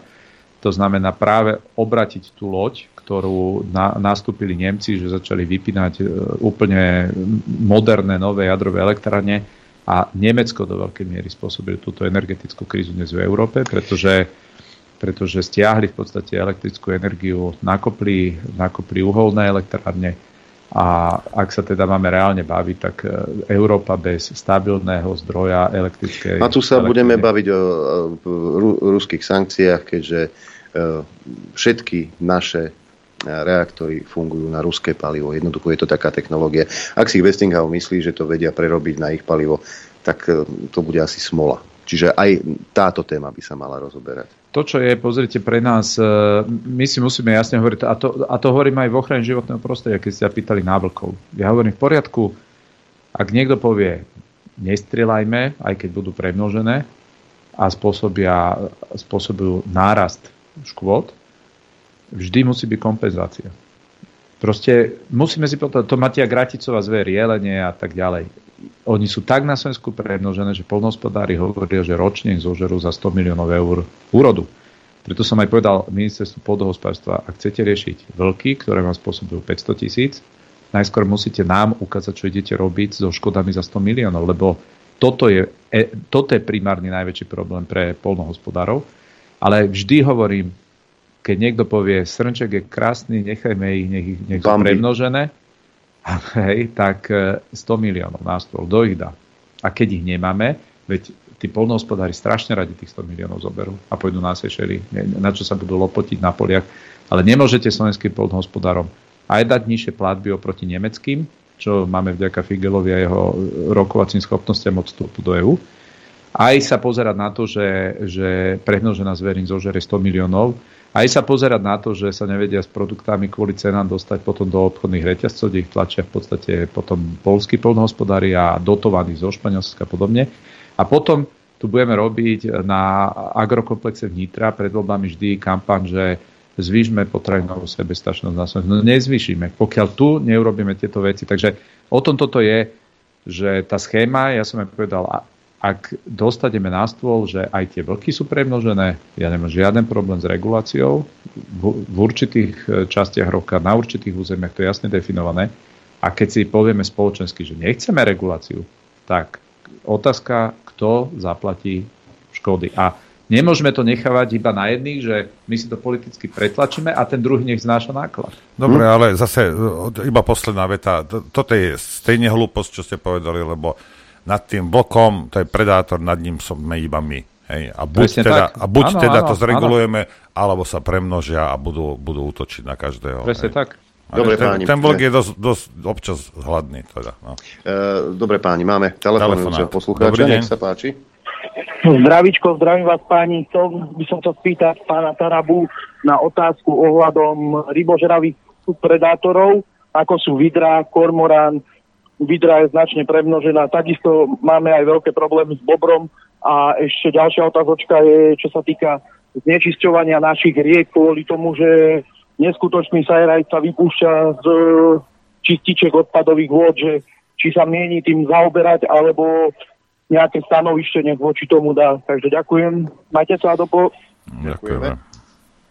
Uh, pozrite, základná logika, ktorá je, všetko, čo je premnožené, tak uh, premnožené byť, byť nemalo, to znamená, niekto tam zlyháva a uh, všetko, čo je tzv. ten angličan to volajú gold plating a na Slovensku sa to povie, že uplatňovanie prísnejších noriem, ako je požadované, tak to tiež by sa diať nemalo. Preto sme aj dali do programu vyhlásenia, že pôjdeme e, so zákonnými normami na priemer Európskej únie, že nepôjdeme to, nebudeme toto prekračovať. Takže my si urobíme všetky tie, tie analýzy. Ja si viem predstaviť, že keďže títo aktivisti tam boli dlhé, dlhé roky na ministerstve, vyslovene to tam okupovali, oni nedávali povolenky v podstate pri tých premnoženiach na nič. Hej? Veď keď nedávali už ani na medvede, ktoré žerú alebo ohrozujú ľudí, tak e, si viete predstaviť, že nejakí bobry ich nezaujímali úplne takisto. My, my aj pri tých e, medveďoch sme nakoniec došli na to, že tam aj bola snaha ich eliminovať, tie problémové jedince, ale naozaj z ministerstva im nechodili potvrdenky, že môžete to urobiť. Tie povolenia tak zneli, že oni sami sa bali už potom e, tam konať, pretože oni mali dokázať, že ide o toho istého medvedia, o ktorého 3 dní dozadu poslali žiadosť mali povedať, koľko má váhu, jak ste ho mali odvážiť, hej? Rodné číslo? Že, že či to je naozaj proste, až, až tak im to napísali, že oni sa potom, buď to bolo časovo neefektívne, alebo sa toho aj oni sami báli, lebo, lebo tam bola potom hrozba, že ak presne dáte toho dole, ktorého ste teda napísali, tak z toho oni by mali ešte problém ako... Takže to je, túto vec, pozrite, e, Filip Kufa, on, on e, s Rudom Huliakom veľmi intenzívne práve túto čas ochrany životného prostredia rieši, takže tam s riešeniami si môžete byť istí, že s nejakými oni prídu. Ja to budem vždy akceptovať, ja ich považujem v tomto smere za odborníkov. Pokiaľ ide o čističky odpadových vod, ja som to povedal už pri nástupe, myslím si, že ten záväzok je jasný z našej strany. Uh, najväčší obnos peňazí budeme dávať do naozaj odkanalizovania obcí. Gro výdavkov zo Envirofondu pôjde týmto smerom. Uh, pokiaľ ide o staré čističky, lebo asi je tam je tá otázka, staré čističky, teraz máme zákon o vodách v parlamente, ktorý rieši napríklad tie malé čističky z domov, že máte nejakých 5, 6, 7 domov, ktoré sa dalo dokopy urobili si nejakú čističku. E, tam práve bol prijatý zákon, ktorý ohrozoval fungovanie tých čističiek, pretože tým ľuďom dal takú veľkú administratívnu záťaž, že ak by ju nesplnili od prvého prvý, tak tie čističky by nemohli používať. Takže sme aspoň narýchlo teraz e, prišli s zákonodárnou iniciatívou, aby e, neboli ohrozené tieto čističky, lebo to by bol práve tento ešte väčší problém, jak spomínate. No a keď sa nám podarí odkanalizovať 1600 ľudí udržateľne, teda 1600 obcí udržateľným spôsobom a dávate peniaze do modernizácie tých čističiek, tak samozrejme, že logika hovorí, že, že toho odpadu do tých riek bude oveľa menej. Ďalší telefonát, nech sa páči. Pekný deň želám z Nitry. Nitrančan. Ja sa chcem spýtať e, k tomu Gabčíkovu. Ja to celkom zhrozilo ako technika, keď som počul tie čísla, čo ste hovorili, tak som si to hneď hodil do kalkulačky. No a vyšlo mi z toho, uh, že v podstate Budaj má za ušami samozrejme, ale za ušami musí mať aj predušný minister, lebo 8960 hodín je ročne. A tú turbínu, ak by šla na stop a určite nešla. A teda otázočka na pána Tarabu je, že či sa ledy pohnú a teda sa budú riešiť veci a či podal teda trestné oznámenie vlastne aj na Budaj, aj na predošlého ministra, za zanedbávanie povinnosti pri správe cudzieho majetku, čo je v podstate trestný čin.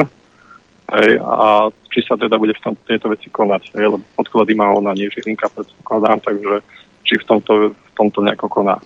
Uh, pozrite, pozrite, prvá vec, ktorá je, že vy keď o týchto veciach aj verejne hovoríte, tak už to je podanie trestného oznámenia, veď to je ex oni majú povinnosť konať, ale uh, Eh, to, to, tú vec, aby ste vedeli, je komplikovanejšia v tejto rovine. Oni zrušili verejné obstarávanie, lebo ho chceli nejak vylepšiť. Uh, tie argumenty oni si nájdú XY, uh, ale problém je, že oni nedotiahli to nové verejné obstarávanie nikam. To znamená, že to bolo zablokované, pretože na výmenu tých turbín vy potrebujete aj žeriav. To znamená, že oni tam nejak začali kombinovať, že nemôžeme dojsť do štádia a to je teraz ten komplikovanejší len problém, som nechcel divákov týmto e, zamestnávať. Darmo vy si objednáte že, e, turbíny, oni vám zavolajú, máme ich hotové, keď vám sa zablokuje niekde verejné obstarávanie pri na, žeriav. na ktorý, bez ktorého vy neviete vybrať tú starú, dať novú, to sú, to sú obrovské akože množstva. Po, e, pokiaľ ide o to, prečo to dospelo do tohto štádia. Do, do tohto štádia to primárne dospelo, lebo niektorí hovorili, že pozitíve na to sa vykašľali aj smeráci a predošlé vlády. To nie je pravda pretože kvôli rozhodnutiu Zurindovej vlády to Gabčíkovo bolo v správe talianského Enelu. Oni im ho darovali ako keby v rámci tej privatizačnej zmluvy s elektrárňami e, a popri tom dostali do správy, do nejakého dlhodobého prenajmu aj Gabčíkovo. Keďže Ficová vláda bola tá, ktorá vyvolala právny spor o toto vodné dielo a podarilo sa jej e, Gabčíkovo dostať pod správu štátu, tak e, bolo jasné, že v tom období, kedy už Taliani začali cítiť, že nad ním strácajú kontrolu a môže sa stať, že o ňo prídu, a Slovenská republika ešte nemala také rozsudky, že by mohla povedať, že je vlastníkom, tak to, celé to obdobie bolo obdobie, keď do toho nikto nechcel investovať. Taliani do toho nechceli investovať, lebo na čo budú investovať do niečoho, o čo môžu prísť. Slováci do toho neinvestovali, lebo čo ak nakoniec súd rozhodne, že by sme to mali vrátiť Talianom. Takže to je presne ten príbeh e, toho, toho konia, ktorému nikto nedá jesť ani ráno, ani večer, len si ho striedajú. A dospelo to vtedy, takže to gro toho problému, aby ľudia chápali, lebo lebo mi píšu však, a prečo to len nabúdajú, však povedzte, to je na Fica. No, no Fico je v tomto nevinne, zase musím povedať, pretože vďaka Ficovi a vtedajšej vláde ten spor o Gabčíkovo bol úspešne dotiahnutý do konca. Niečo o tom vie pán Bžán, hej. A, a, sme, a sme to vyhrali. Ale to B, že áno, bola to potom v roku 2018 e, vláda, ktorá vyhlasila to verejné obstarávanie a následne to bolo zrušené. A od tej sme sa nikam nepohli, prešli 4 roky a tie 4 roky sú extrémne kritické, lebo ak by sme dnes boli vo fáze, že to verejné obstarávanie by po 2,5 roku bolo správne vyhodnotené, už dnes by minimálne sa inštalovala druhá turbína my to nemôžeme teraz odstaviť, že odstavíme všetkých 8 turbín, lebo elektrická energia je predaná. My potrebujeme, aby to dielo fungovalo. A nemôžeme si dovoliť, že poďme to všetko vymeniť za jeden rok, lebo tým pádom by sme ho museli odstaviť. Takže tá vízia je, že v podstate každý jeden rok jedna turbína by sa menila. Koľko ich tam? 8. 8. Fajn, posledný telefonát dnes. No, dobrý den, tady posluchač Brna. Eh, pane Tarobo, já se chci zeptat, proč neřeknete natvrdo, že prvotním dodavatelem pro to Gabčíkovo bylo ČKD Blansko. Jestli je to nějaký problém jako v tomhle, uh, jako v tomhle, no, ne, ne, ne, máte no. chtěl říct, že bylo to ČKD Blansko uh, a tím pádem vlastně je i v dnešní době jako je majitelem bohužel, jako jsou tam Rusové, to je pravda, no. ale jako nevěřím tomu, že by, že by byl úplný problém asi, že by se dostali nějak na to stopku, kdyby to Blansko to znova dodalo, ale máme tady ještě jednu firmu Mavel, já nevím, jestli jste třeba i mluvil s tím Mavelem, ale ten Mavel by byl určitě schopný dodat ty turbíny, jako takhle pro ten kapčíkový systém a se třeba takhle, jako takhle mluvil. To je vše, díky za tím Ďakujeme. Pozrite, nemám žiaden problém povedať, že je to ČKD Blansko, že skôr nechcel spájať tú firmu, že sú tam Rusi. Tak, no tak sú, a čo? Však hej, tak, eh, tak preto je to, je to viacerí to vyhodnocujú, že... Lebo my, my musíme vedieť, e, že každý večer sa musíme takto poďakovať Európskej únii za, za tieto problémy. Ta, takže e, ja toto to riziko len pomenúvam, lebo ho pomenúvajú iní. E, to, čo chcem povedať, my, my urobíme veľmi, jak by som to povedal, my urobíme normálne verejné obstarávanie, že každý bude vedieť, dostať technickú špecifikáciu, tam budú nejaké kritéria, len musíme to urobiť v tom režime, že nám nebudú potom tí neúspešní uchádzači to nab, nab, nabúravať roky. Hej? To znamená, našim cieľom je dostať čo najviac ponúk, za čo najlepšiu cenu, eh, čo najbližšie k Slovensku, keď je ideálne. Nech sú tam čo najväčšie subdodávky Slovakov. To všetko je ako v tej teoretickej rovine náš jasný cieľ Takže ja sa ohradzujem voči nejakým tvrdiam, že my nechceme robiť verejné obstarávanie a podobne a, a vybrať si nejakého niekde kamaráta a cez to urobiť to vôbec, to, aby sme sa rozumeli. Ale musíme ísť režimom v takom, že v určitom momente na tým rozhodovaním bude mať kontrolu vláda, ktorá povie a už stačilo, máme jasnú ideu, vieme, čo chceme, toto vychádza najlepšie, všetci si to môžete pozrieť, kto čo poslal a nemôžeme sa dostať do toho, že teraz Joško napadne Ferka, Ferka Martinka a podobne a výsledok, že trpieť bude Slovensko, slovenskí odberatelia a najmä to vodné dielo. Takže kdokoľvek bude splňať tie kritériá, čím viac ich bude, tým lepšie. Toľko podpredseda vlády, minister životného prostredia Tomáš Taraba, dnes v štúdiu Juch v dopoludní na Infovojne. Ďakujeme pekne. Ďakujeme.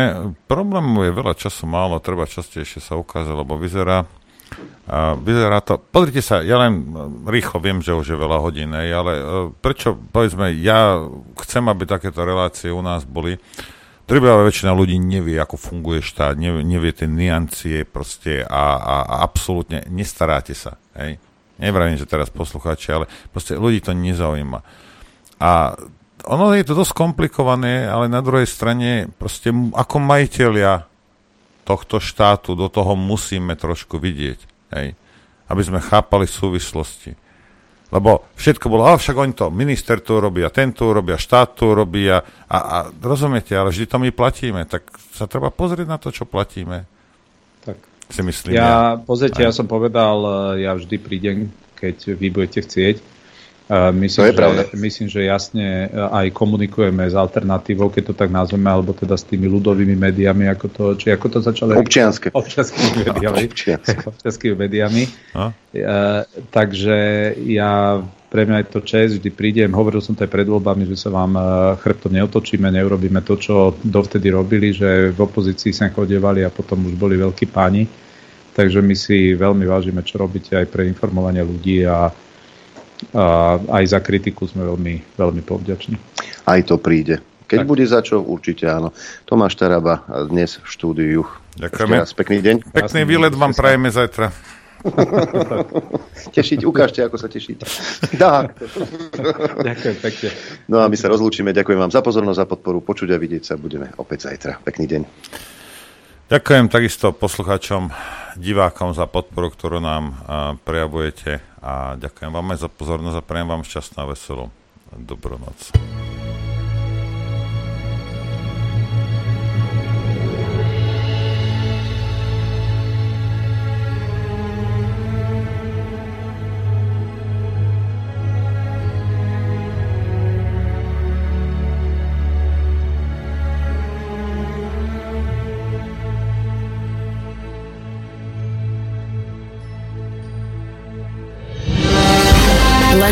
Vašim príspevkom sme nezávislí. Nezávislí.